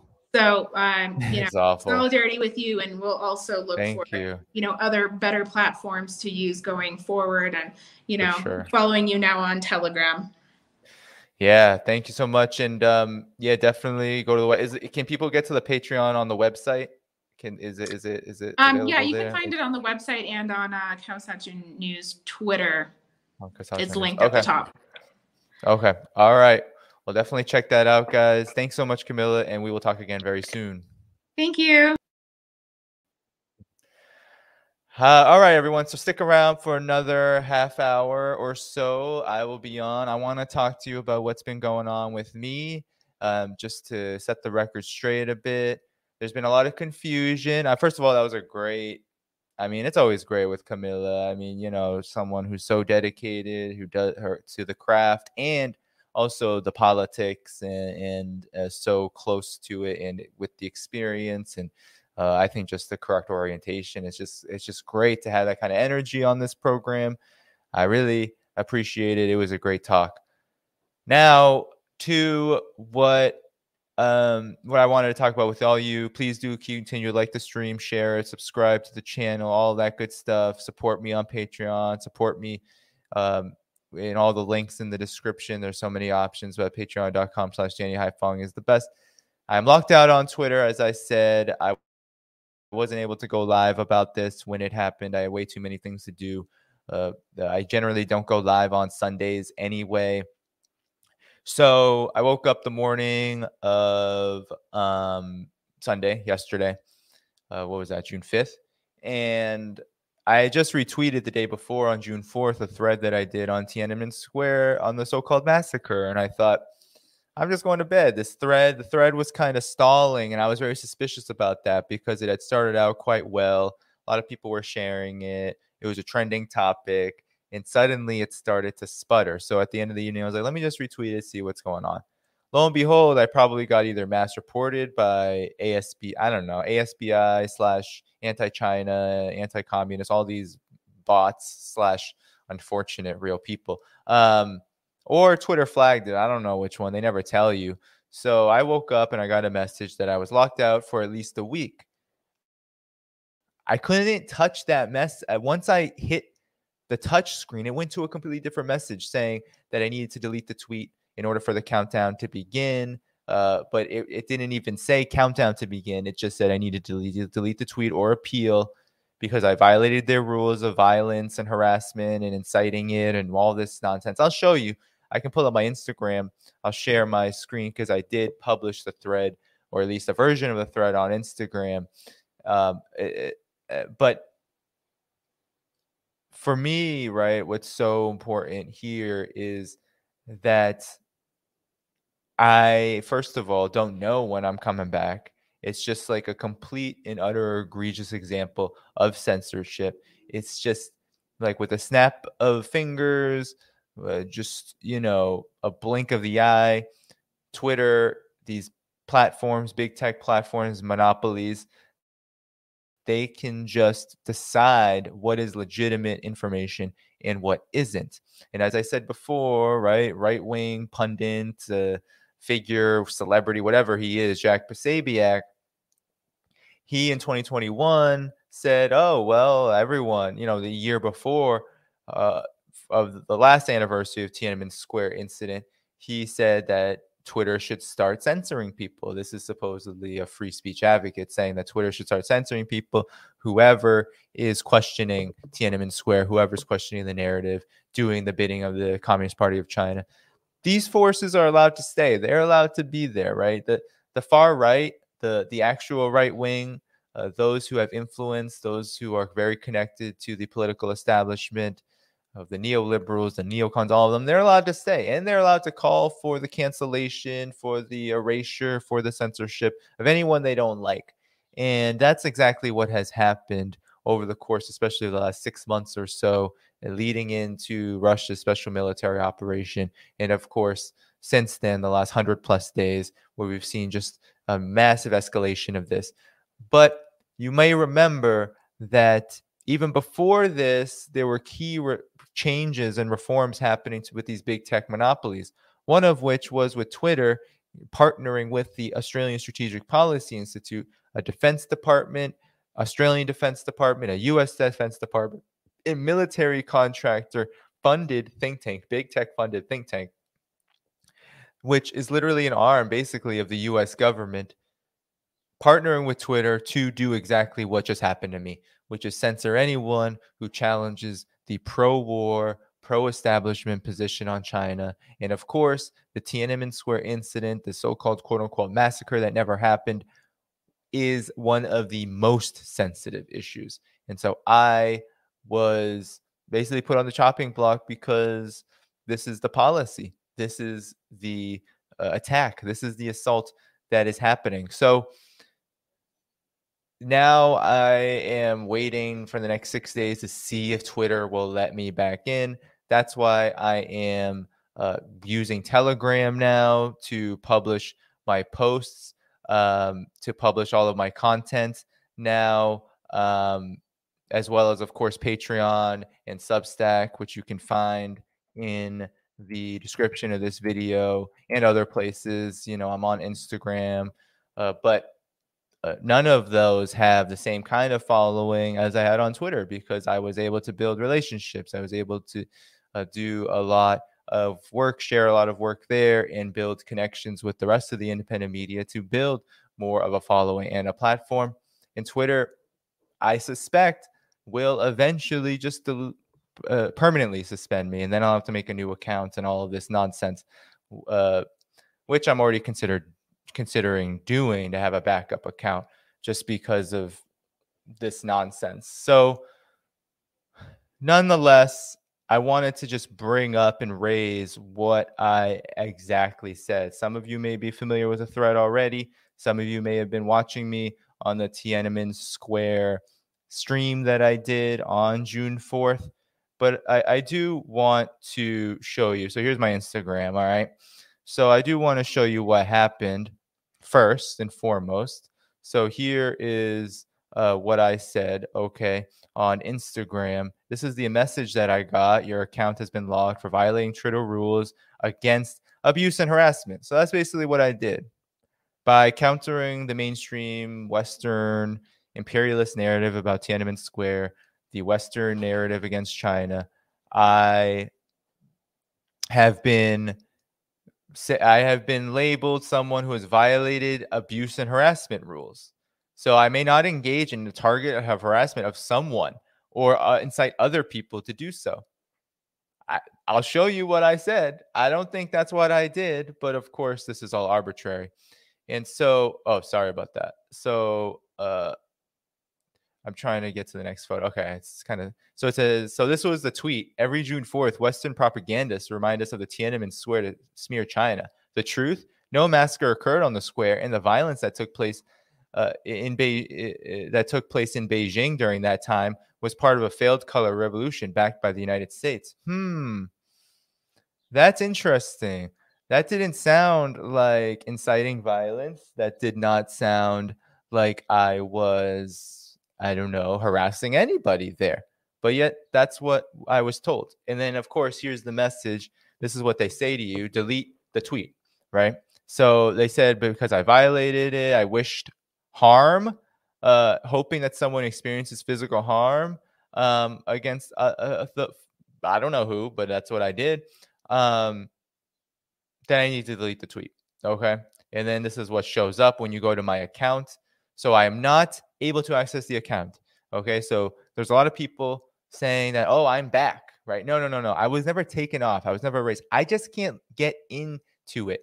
And I did delete the tweet, and now I can get into the, I, I, I can log into the account, but I can't do anything but speak to followers by D M, text only. So I'm in read only mode. So I, I don't have any capacity to use Twitter in actuality. So I wanted to show you all that just to inform you of the situation, just to show you where things are at and just how egregious this censorship is, just how uh, utterly bankrupt it is.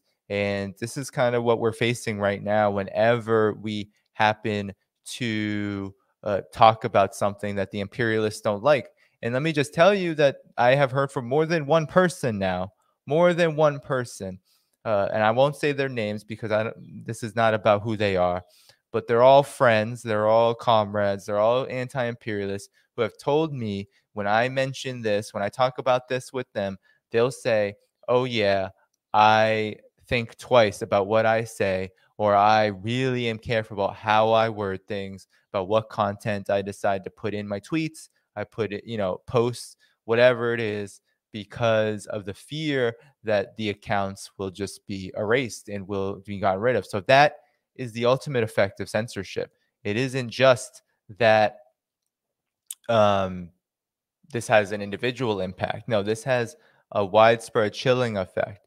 It's to reduce the impact, the influence, and ultimately the activity of those who are engaged in real anti-imperialist work, real socialist work, real work for the people in the realm of information, which happens to be one of the most important sites of struggle at this moment because of how deep the propaganda is and because of how influential propaganda is to imperialist propaganda is in preventing the movements uh, from Uh, from strengthening, right? It prevents movements from strengthening. It causes divisions. It creates confusion.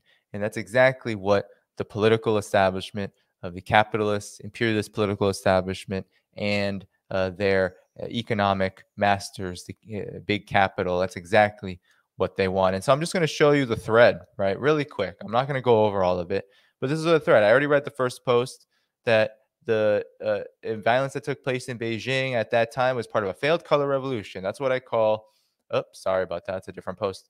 Uh, that's what I call Tiananmen Square. And that's what was cited as violence and harassment. That's what I called the event. And then I talked about the funding, one million dollars uh, for the fund for re open, reform and opening of China. That key protest leaders were developed, were uh, uh, cultivated by this organization. And then after the Tiananmen Square incident, not two months afterward, uh, these representatives at this fund were arrested and it was closed down. Why? Well, uh, even though the Chinese government doesn't say this exactly, it's pretty obvious that it was because of their, because of the influence that this N G O had in the unrest. And of course, there were other uh, N G Os operating, including the National Endowment for Democracy, which had opened in office there just a year before. So Western media has portrayed uh, the event, uh, Tiananmen Square massacre, Tiananmen Square quote unquote massacre, as a Chinese government massacre. And that journalists on the ground had rejected this, including Reuters, a Reuters journalist, Graham Earnshaw, who said he saw no violence and that half of the deaths that occurred were ch uh, Chinese soldiers and police. So it seems pretty strange for a massacre, right? So I'm just citing the quotes that I found, right? So I did, uh, sorry about that again. Um, this is a clunky desktop Instagram. And then, um, okay, so I went back to the beginning. So then the WikiLeaks cable also right, that said that a Chilean diplomat had corroborated that there was no violence on the square that day, only Telegraph, the British U K tabloid outlet, reported on it. So no bloodshed there. Then I said that the tank man situation, I showed the full video on a prior stream. The tank man development that has been so propagandized was not a violent scene. Nothing happened that was violent. The People's Liberation Army didn't kill him, didn't arrest him, didn't maim him, didn't brutalize him. It was uh, just an exchange that was caught on video and was photographed. And it was kind of a weird thing to happen, but ultimately it was uh, very benign and has nothing to do with repression or anything like that. So there's the full video. Uh, you can watch it again if you want. I'll keep it on. So there you go. Tank man. Tank man has groceries in his hands. He's stopping the tank. Now he's going to talk to the P L A. He's saying, hey, what's going on? I don't know what he's saying exactly, but he gets off of the tank with his groceries. Then he gets right back in front of it, right? And they can't seem to get around him. And he's just standing there. And then a person from the neighborhood says, what the hell's going on? Probably. And then the others whisk him away. And then here you see Uh, another, uh, uh, here you see the United States, the N Y P D, uh, what they do in protests, in actual protests, right? How they treat actual protesters in uh, the summer of twenty twenty, the Black Lives Matter uprisings. Look at that. The N Y P D is running over people. It's literally running over people. So I think there's a stark contrast there. Uh, and that's what got me censored on Twitter. Then I talk about the concealing of the images of soldiers without arms, because that was the vast majority, if not all, before the actual violence that occurred outside of Tiananmen Square uh, happened. Uh, there were no weapons or arms being carried by the military. They generally do not carry arms in uh, the country. You rarely see armed anybody, police or otherwise, walking the streets of China. I spent two weeks there. I saw more than a few, especially in Urumqi in Xinjiang. I saw more than a few police officers, more than a few P L A. Uh, you could call them national military forces, because that's where the army is mainly directed. It's a sort of a security force for the country. They're rarely, they're usually marching in formation, just, you know, marching together in small groups, and they are not armed generally. So that's just the facts of the situation. And then I said, you know, major achievements since Tiananmen Square that China has made are really worth noting, because it contrasts so much with the direction of the United States and the West, which their pursuit of color revolutions, as we talked about, endless war, uh, as we talked about with Camila, is a big reason why there's so much instability in the world. And it's facilitating a whole lot of social change, both good and bad, but nonetheless, uh, we need to talk about that contrast, because it says a lot about the myth, the myth of Tiananmen Square. So that's what got me censored, everyone. That's that's the deal. That thread was on Twitter. Uh, it was doing kind of well. I thought it could have been doing better, but it was obvious that I was being mass reported. I kind of thought I was going to be, or at least flagged for some reason, because I saw some of the quote tweets. And it had obviously triggered a lot of these anti-China bots, Ukraine flag bots, all of these forces that are kind of obsessed with following people like us, even though they despise us, right? I get hate mail. I get things like that in my, Inst- especially Instagram is so toxic. I don't understand. I guess maybe I would get more of it on Twitter. Maybe I have a setting where they can't D M me. I don't know. Twitter, these, I, I, it, it takes a lot for me to get to know how to use these things. So there are some settings I'm just not even aware of still, and I've been using it for quite some time. But what is important is that, you know, I receive, I know who obsessively follows me when I, because I talk about China, because I take certain positions on Russia. There is this, dare I say, fascistic ideological uh, development happening in the United States and the West, where anti-Russia, anti-China, xenophobia, Russophobia, it is growing to such a fever pitch that there are forces, I won't call them, I'm not going to call them proletarian, I'm not going to call them working class forces, but they're, they're, they're kind of like a strata of people who see the decline of empire happening. Maybe they were comfortable with empire. Uh, perhaps we could call them petty bourgeois. uh, petite bourgeois, which is the correct way of putting it. Uh, there are forces in all sides of the political spectrum like that who are really ready to be foot soldiers in this war. You saw during Russia, during this uh, special military operation by Russia, you saw people like Malcolm Nance supposedly pick up a gun and go to Ukraine. Really, he's just sitting in a hotel tweeting.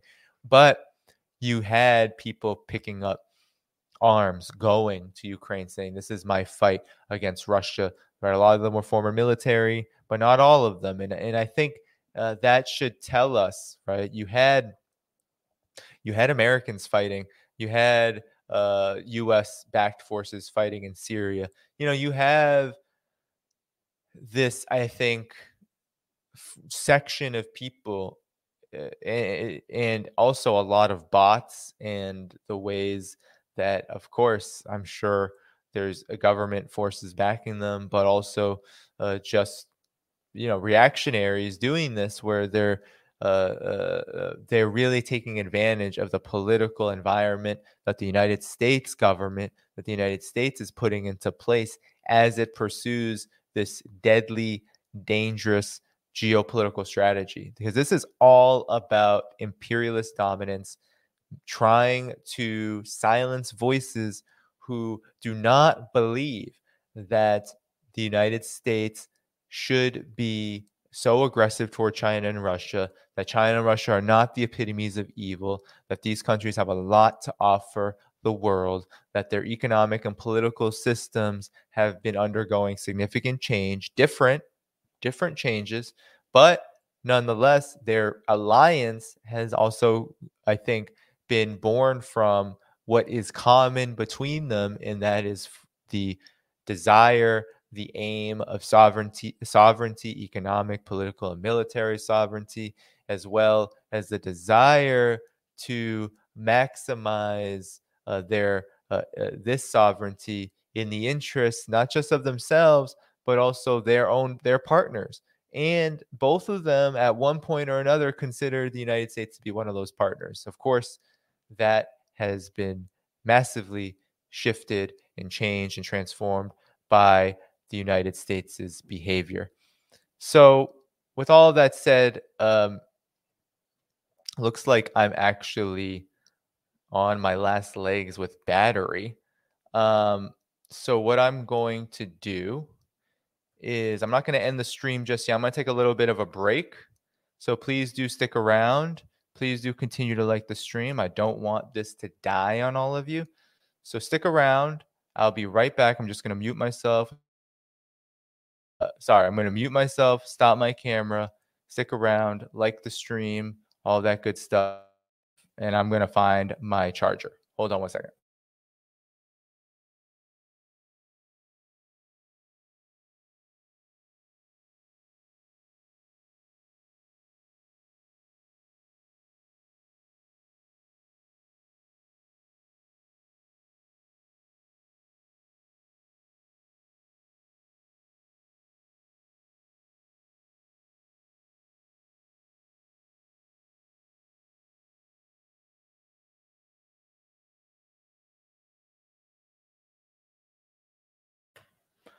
Okay, I'm back. I am charging now, I believe.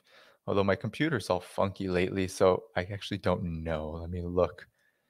I have to like drag things over. Am I charging? Come on, get out of my way. All right, here we go. I am good to go. I am charging.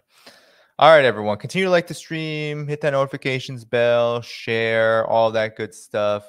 Make sure... Sh- Make sure I shouldn't be muted anymore. Uh, am I sh- muted anymore? Oh, okay. Like the stream, hit that notifications bell, share it around. Please do subscribe to my Patreon. Help me achieve the goal. I'm actually, thank you so much for all those who have come to my aid and supported my journalism. Uh, do subscribe. That's the best way to sustain. And as I said before, I'm on Telegram now. That's where I'll be publishing my work. Next up for me, though, guys, is I want to definitely announce, I'm going to put the Telegram back in there, but I have an event coming up. I'm gonna, I've I've said it in past streams, but I'm going to pull it up again because I do want you all to to uh, come to it. It's next week. I'm going to be writing an article based on the remarks that I'm going to be giving, because that's how I organize my time. Uh, it's going to be on, so I'm going to just plug what I'm going to talk about. It's going to be on class war uh, and multipolarity, how multipolar the struggle for multipolarity is, in fact, part of an overall global class war. And here it is, Friends of Socialist China, uh, socialist china dot org. We're holding this event eleven a m Eastern this Saturday, June eleventh. So I co-edit this platform. You want to definitely be up to speed with it. Definitely make sure you sign up for the newsletter. Make sure that you register for this event on Eventbrite. There it is. Um, and be there, eleven a m Eastern, eight a m Pacific, four p m British time, eleven p m China time. We're going to be talking about NATO, AUKUS, the China-Russia relationship, the Biden's administration, Biden's administration undermining the one China principle in Taiwan, Solomon Islands, all this stuff. NATO's plan for Ukraine, how it impacts China, prospects of sovereign development, all the things that I talk about, but with people who are just as smart, if not smarter than me. So you definitely want to be there. You'll have Ben Norton, Victor Gao, right? This is a great guest list. Li Jingjing, Jenny Clegg. I'll be there to speak. Chris Matalko of the South African Communist Party. You'll have the executive director of Pakistan China Institute, Mustafa Haider Saeed. You'll have uh, a senior fellow at Taihe Institute China, Professor Ding Yifan, who was recommended by the International Department of the Communist Party of China. So that should be a very interesting talk. Uh, Ju Hyun Park of Noduntal, which is a commun Korean community development organization, very strong anti-imperialist organization. Rob Kajiwara, Peace for Okinawa Coalition, uh, incredible activist. I definitely need him on this stream. Definitely do need that very soon. So every time I look at this, I'm like, oh, that's an idea. Uh, Sarah Flounders, a uh, great activist with the United National Anti-War Coalition and the I A C International Action Center. Yuri Tavrovsky, chairman of the Russia-Chinese Committee for Friendship, Peace, and Development. Very interesting fellow, and incredibly smart. And you all know Radhika Desai. She's been on the program, uh, convener of the International Manifesto Group. She will be there as well. So definitely, definitely, definitely register for this. Uh, I will put it in the chat again. I will make sure that it is in the description of the video as well, directly after I end this stream. So please do come to that event, register for it, share it around, make sure you tell all your friends, make sure you're sharing it on your social media, make sure you're informing those who also have platforms to be covering this event. So that's all I wanted to say about that. And, you know, now, you know, let's make this a full two hours. Let's, I can go thirteen more minutes. Thank you all for sticking around with me. Uh, any questions, any concerns, any super chats? I don't see any super chats, so we don't have to do the questions like that. But if you have any, put them at the bottom of this chat, and, you know, we can have a, a brief discussion. Uh, while you're doing that, I also want to plug something else that I do. I will admit that I'm having incredible difficulties tech, tech wise, and it's a new app. So this is not a slight on the app. This is not a slight on anybody. It's just my experience. I'm having incredible technical difficulties. It's both me, because I have an Android phone that is OnePlus, and OnePluses are just having so many issues with this new app. And I'm sure it's on their end too, but I'm on Callin as a, um, as a podcaster. So I do a weekly podcast called Cold War Brew. It is now in the description. Please do subscribe to that. So please do just uh, be there. uh, this is a good one. I like this. I like this question. I'm gonna I'm gonna answer in a second. But I just put the link to the Callin app show that I do. Follow it. Subscribe to that.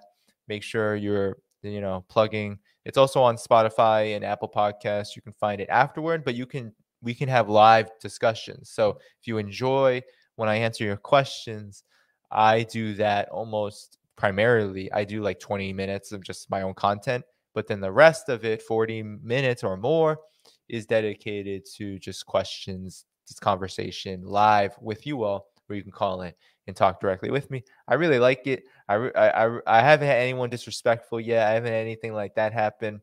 Uh, it's been a great experience. And so you definitely want to follow that.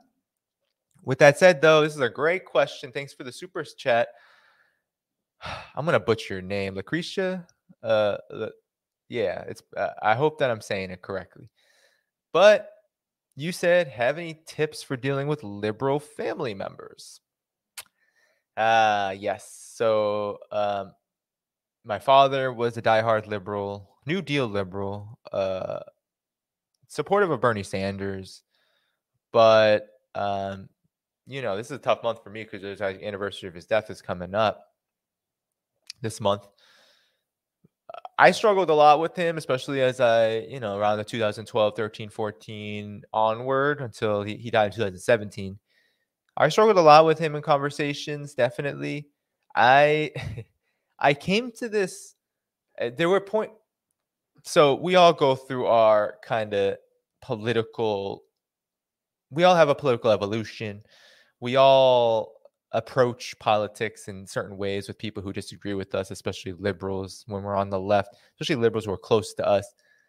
Sometimes we, you know, we go scorched earth, right? We're like, fuck it. We don't give a shit about what they think.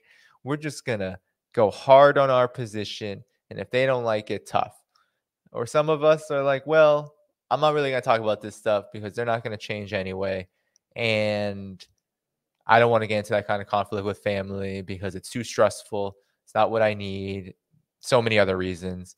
I've definitely been on all of the, there, and there are many things in between all of that. I've definitely been everywhere with that when it comes, when it came to my father and, you know, family in general. I don't have a huge family, but um, I would say that for me, it's, I think I always sit in the middle of like, well, I, I don't need this stress. So I can't, if I can't convince them, then I just won't talk about it versus when we do talk about politics, I'm just kind of scorched earth and I just go. Um, and I just say what I feel, say what I mean. And, and sometimes if there's emotion behind it, you know, it can be, uh, you know, it can be a source of conflict. But I think because liberalism is such, is the dominant ideology of capital and capitalism, and it is the most effective ideology of capital and capitalism, I think what's difficult is that we often think that liberals are just going to turn leftists. And while there's some truth to that, because there is, of course, right, a class basis to everything. So uh, people who have certain experiences, people who have certain struggles, people who sit at a certain place in this class order, yeah, they're probably, even if they are liberals, they're probably more likely to be influenced by um, the situation that they're in, their conditions. And yeah, they might they, they might move in a, a positive direction politically, hopefully toward a socialist direction. But it's not a guarantee. And that's because of the hegemony of liberalism. So I think for us who are already at a place where we believe in class consciousness and working class politics and socialism and Marxism and revolution and anti-imperialism, all of this, we're already there and, and, and, uh, and evolving and joining organizations and participating in media, all of this, we're already there. I think what we can do is just stay true to ourselves, right? Stay true to ourselves. We we can't necessarily be our family's organizers, right? We we would like that, but I, I remember something I remember so that was so inspirational and influential on my politics, especially because there's not much of this spoken about and written about. But I remember reading A Dying Colonialism by Frantz Fanon, and it's an incredible book because it's set during his observations of the anti-colonial movement, the national liberation movement in Algeria. And he talks about a lot of the kind of social and cultural intricacies of what it means to throw off the yoke of colonialism and how it impacts culture, how it impacts society, how it impacts social life. And he did raise this question of families kind of being torn apart at times because of disagreements with not just the politics of the revolution, not just the politics of the anti-colonial struggle, but also with the method, right? Even if they all, even if the family agreed, yeah, we need liberation. Yeah, we need to be independent from the French. We need to have sovereignty and independence. Even with that, there was a disagreement on the method. How would this be done? Would it be done in a, uh, a manner that's peaceful? Would it be done through violence? Would it be done through a combination? Would it be done? How would it be done? And those disagreements also tore apart families. So I think that for us, the best we can do is stay true to ourselves, right? While also understanding that our families are not class monolithic, that politics are complex. We're, oh, we're if, if they're liberals, we're going to have disagreements. And uh, the best way we can navigate them is to just ensure, you know, just for our psyches as well, just to ensure that we're being true and that our actions, right, uh, the way we speak, what we do, that tends to be influential. That tends to move people, right? Even my father, before he died, I could tell that he was, uh, you know, that he was, even though he wasn't like a militant radical, he grew up in the sixties. He hated Richard Nixon. He wrote about Emma Goldman. He he had a lot of like contradictory uh, understandings of things. You know, he voted for Bernie Sanders, but all the all the same, he would, you know, do whatever he could to get Democrats elected. Right? It wasn't like he was a revolutionary, but even just being who I was, I could see that he was more engaged in just talking about certain things and, you know, uh, amenable to some of my positions on even race, which was a difficult thing for him because he was white and he grew up in a rural background. He, his father, you know, uh, German, Irish immigrants. Uh, let's just say that the combination of that and being in the military did not make him the most racially sensitive person all of the time, even if he understood the history and complexities of racism to a degree, maybe more than most white people did. He still would say things that I'm not going to even repeat on here, right? And, and that taught me a lot about race and racism. Because you could see that line always straddled, right? He would defend Black people's rights for for for human rights. Uh, oh, yeah, he would. And then he, uh, at the same time, because he grew up in a military culture, he also grew up in a rural area uh, with uh, among immigrants who had their own ethnic and race divides. I mean, he said things that I didn't even know what the hell he was saying for most of my life until I started to really look into this stuff.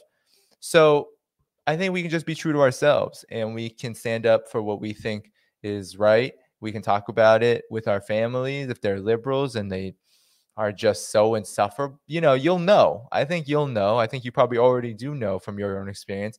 You know when just it ain't working and it's not going to work, right? But I think your own actions and what you do speaks for itself.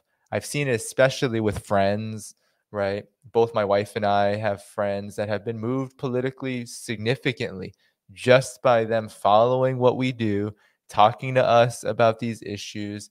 They're all liberals, or they all started at some form of liberalism, even if they were to the left of liberal, but most of them were not. And so it makes a big difference. It makes a big difference what we do and what we say. And now we have a lot of friends joining communist parties. I mean, that's that's just something that I wouldn't have imagined. And that, and I can say that most of these folks I've known within the last ten years. So our, what we do really does matter, because what we do corresponds, I think, with the material reality of the situation. So we have a certain orientation. We're not, we're we're not just, you know, throwing, you know, you know, this is not like, I mean, we're not, I'm hoping you're not an anarchist, not because it's bad to be an anarchist one hundred percent, but, you know, I'm hope, I, I, I do think that there is a method to the madness for us, and uh, we have certain goals and aims, and we're pursuing them the best we can under very difficult conditions. And that makes a difference. People, people are influenced by that.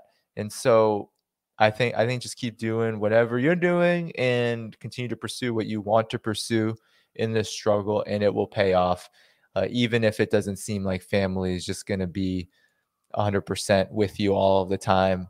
Um, but anyway, Very good question. That that that question got me because because I love it. Uh, because I love that kind of question because it's it just speaks to the heart of just our lives. You know, this is the real life. Um. Yeah, Lucretia, you said it. We live in communities with each other. Don't we ever? And is and, and don't we live in a moment where we are just so much more alienated from each other because of COVID, economic crises, just overwork, the material conditions of the society a lot are very difficult, very challenging. And so uh, it's almost like these social, our social lives are very precious, and uh, they are also kind of the incubators for the direction we want to go in, right? We don't want to be living in communities where it's just like us having politics and the politics mean nothing except just for ourselves, right? We we do this in order to bring our communities, our peoples, our uh, uh, you know uh, our class, right? We do it for that. We don't do it just because there's some. I mean, look, I've been on the left for a long time. I have been part of a lot of different organizations. I have met a lot of various tendencies, people who sit on all the different socialist and Marxist tendencies. I met, you know, uh, I, I won't say I've met them all, but I have met a lot. And I can say that there are some people who are definitely in this political thing on the left who are really just, they just care about themselves. And we know, we, we've seen it. We've met them. We know them. We don't like it. We oftentimes don't like them, but it's a reality. It exists. It's a very American tendency, and it's something that we always have to be combating. But generally, and it seems like where this question came from, is we are actually concerned about our politics having influence in bringing our communities, our class, to a point of emancipation, liberation, and, you know, all that comes with that. So um, I don't see any other questions. Uh, Lucretia had a really good one. I actually post that one. That's a great question. Yeah, I don't see any others. If there's anyone else who wants to drop in a question real quick before I peace out, please do. Um, uh, thank you, Indigo Kami. Uh, Kami, I said Indigo Kami. Thank you, Indigo Carmine. Uh, great discussion, contemporary political diversity, fluidity in different public and private spaces. Yes, indeed. We have to really navigate what that's all about. Uh, family from the twentieth, twentieth century, sixty, seventy, eighty, are victims of capitalist education. Oh, aren't they ever? Uh, and uh, yeah, no, aren't isn't it true, especially as we get closer to the eighties? Um, thank you, Patrick Massey. I wanted you to go on bad faith for so long, and that impromptu debate was so great. You came up looking really, really good. Wow. Appreciate that, Patrick. I would love to be on bad faith. Haven't gotten the invitation for that podcast, but I appreciate uh, being on nonetheless, the debrief. Um, so uh, tips for ignoring lib families: ignore them fully, reject being a family person to become one of, revolu- of the revolution, and we comrades are your family now. I mean, that's definitely a direction. Uh, I think that's the direction a lot of us are going to start going in as things intensify too. Um, so yeah. Um, I don't see any other questions. So it's been a full two hours here. The first hour was an incredible conversation with Camila Escalante. I always enjoy having her on because I just feel the solidarity, the anti-imperialism, the socialism, the and also just from a perspective that is rooted in the struggle. We don't have a lot of we have a lot of people talking. We do have a lot of people talking, but not a lot of voices who are doing the walking. And this isn't to be like, oh, well, it's not, you're not doing anything if you're doing media. That's not true. I primarily do media now. But I think there's a certain orientation to our politics that we can kind of, at least I can tell, when it's rooted, not just in like making the hot take, trying to be right, but also trying to reach people, talk to people, understand people, understand who is an antagonist to our politics, who is just contradictory, what are resolvable contradictions between the people and among us. The old Mao reading that you all should read on contradiction, right? It's a great um, to great work.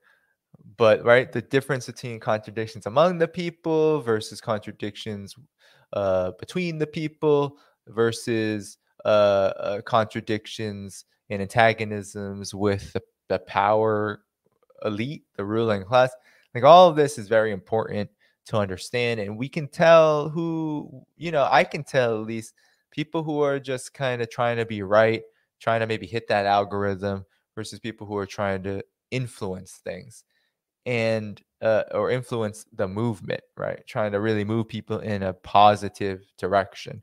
People who say they're communist and then just kind of do clickbaity stuff versus people who say they're socialist and communist and then actually try to adhere to the principles, the theory, and the work that's involved in that, and the responsibilities that we have to people, the responsibilities we have to the movement, the responsibilities that we have to the politics, which are an extension and an expression of the people and of the movement. So, you know, I, I think whenever Camila's on, I can, you know, I always have that, like, you know, like, oh yeah, no, she's, she's definitely, she's uh she's definitely in this, you know, she's a real, she's, as Big Teal said, is a real one. Thanks for calling me a real one, but she's definitely a real one.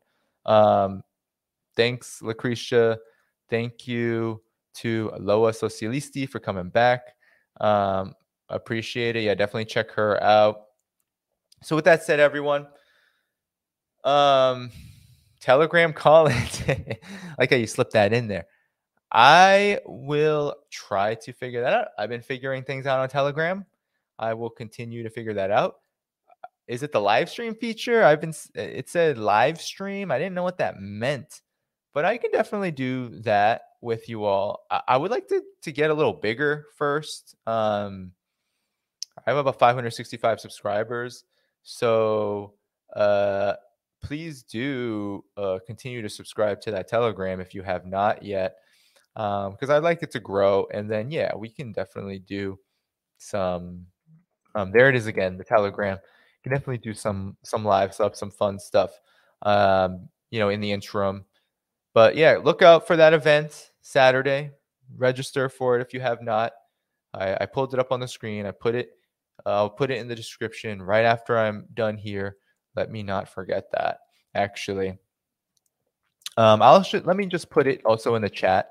So you will, I, I, if you can access links in the chat, I'm always never that sure. Um, so here is the link to that again. Register for that event. I am going to put it in the description of this video too. Um, so check that out.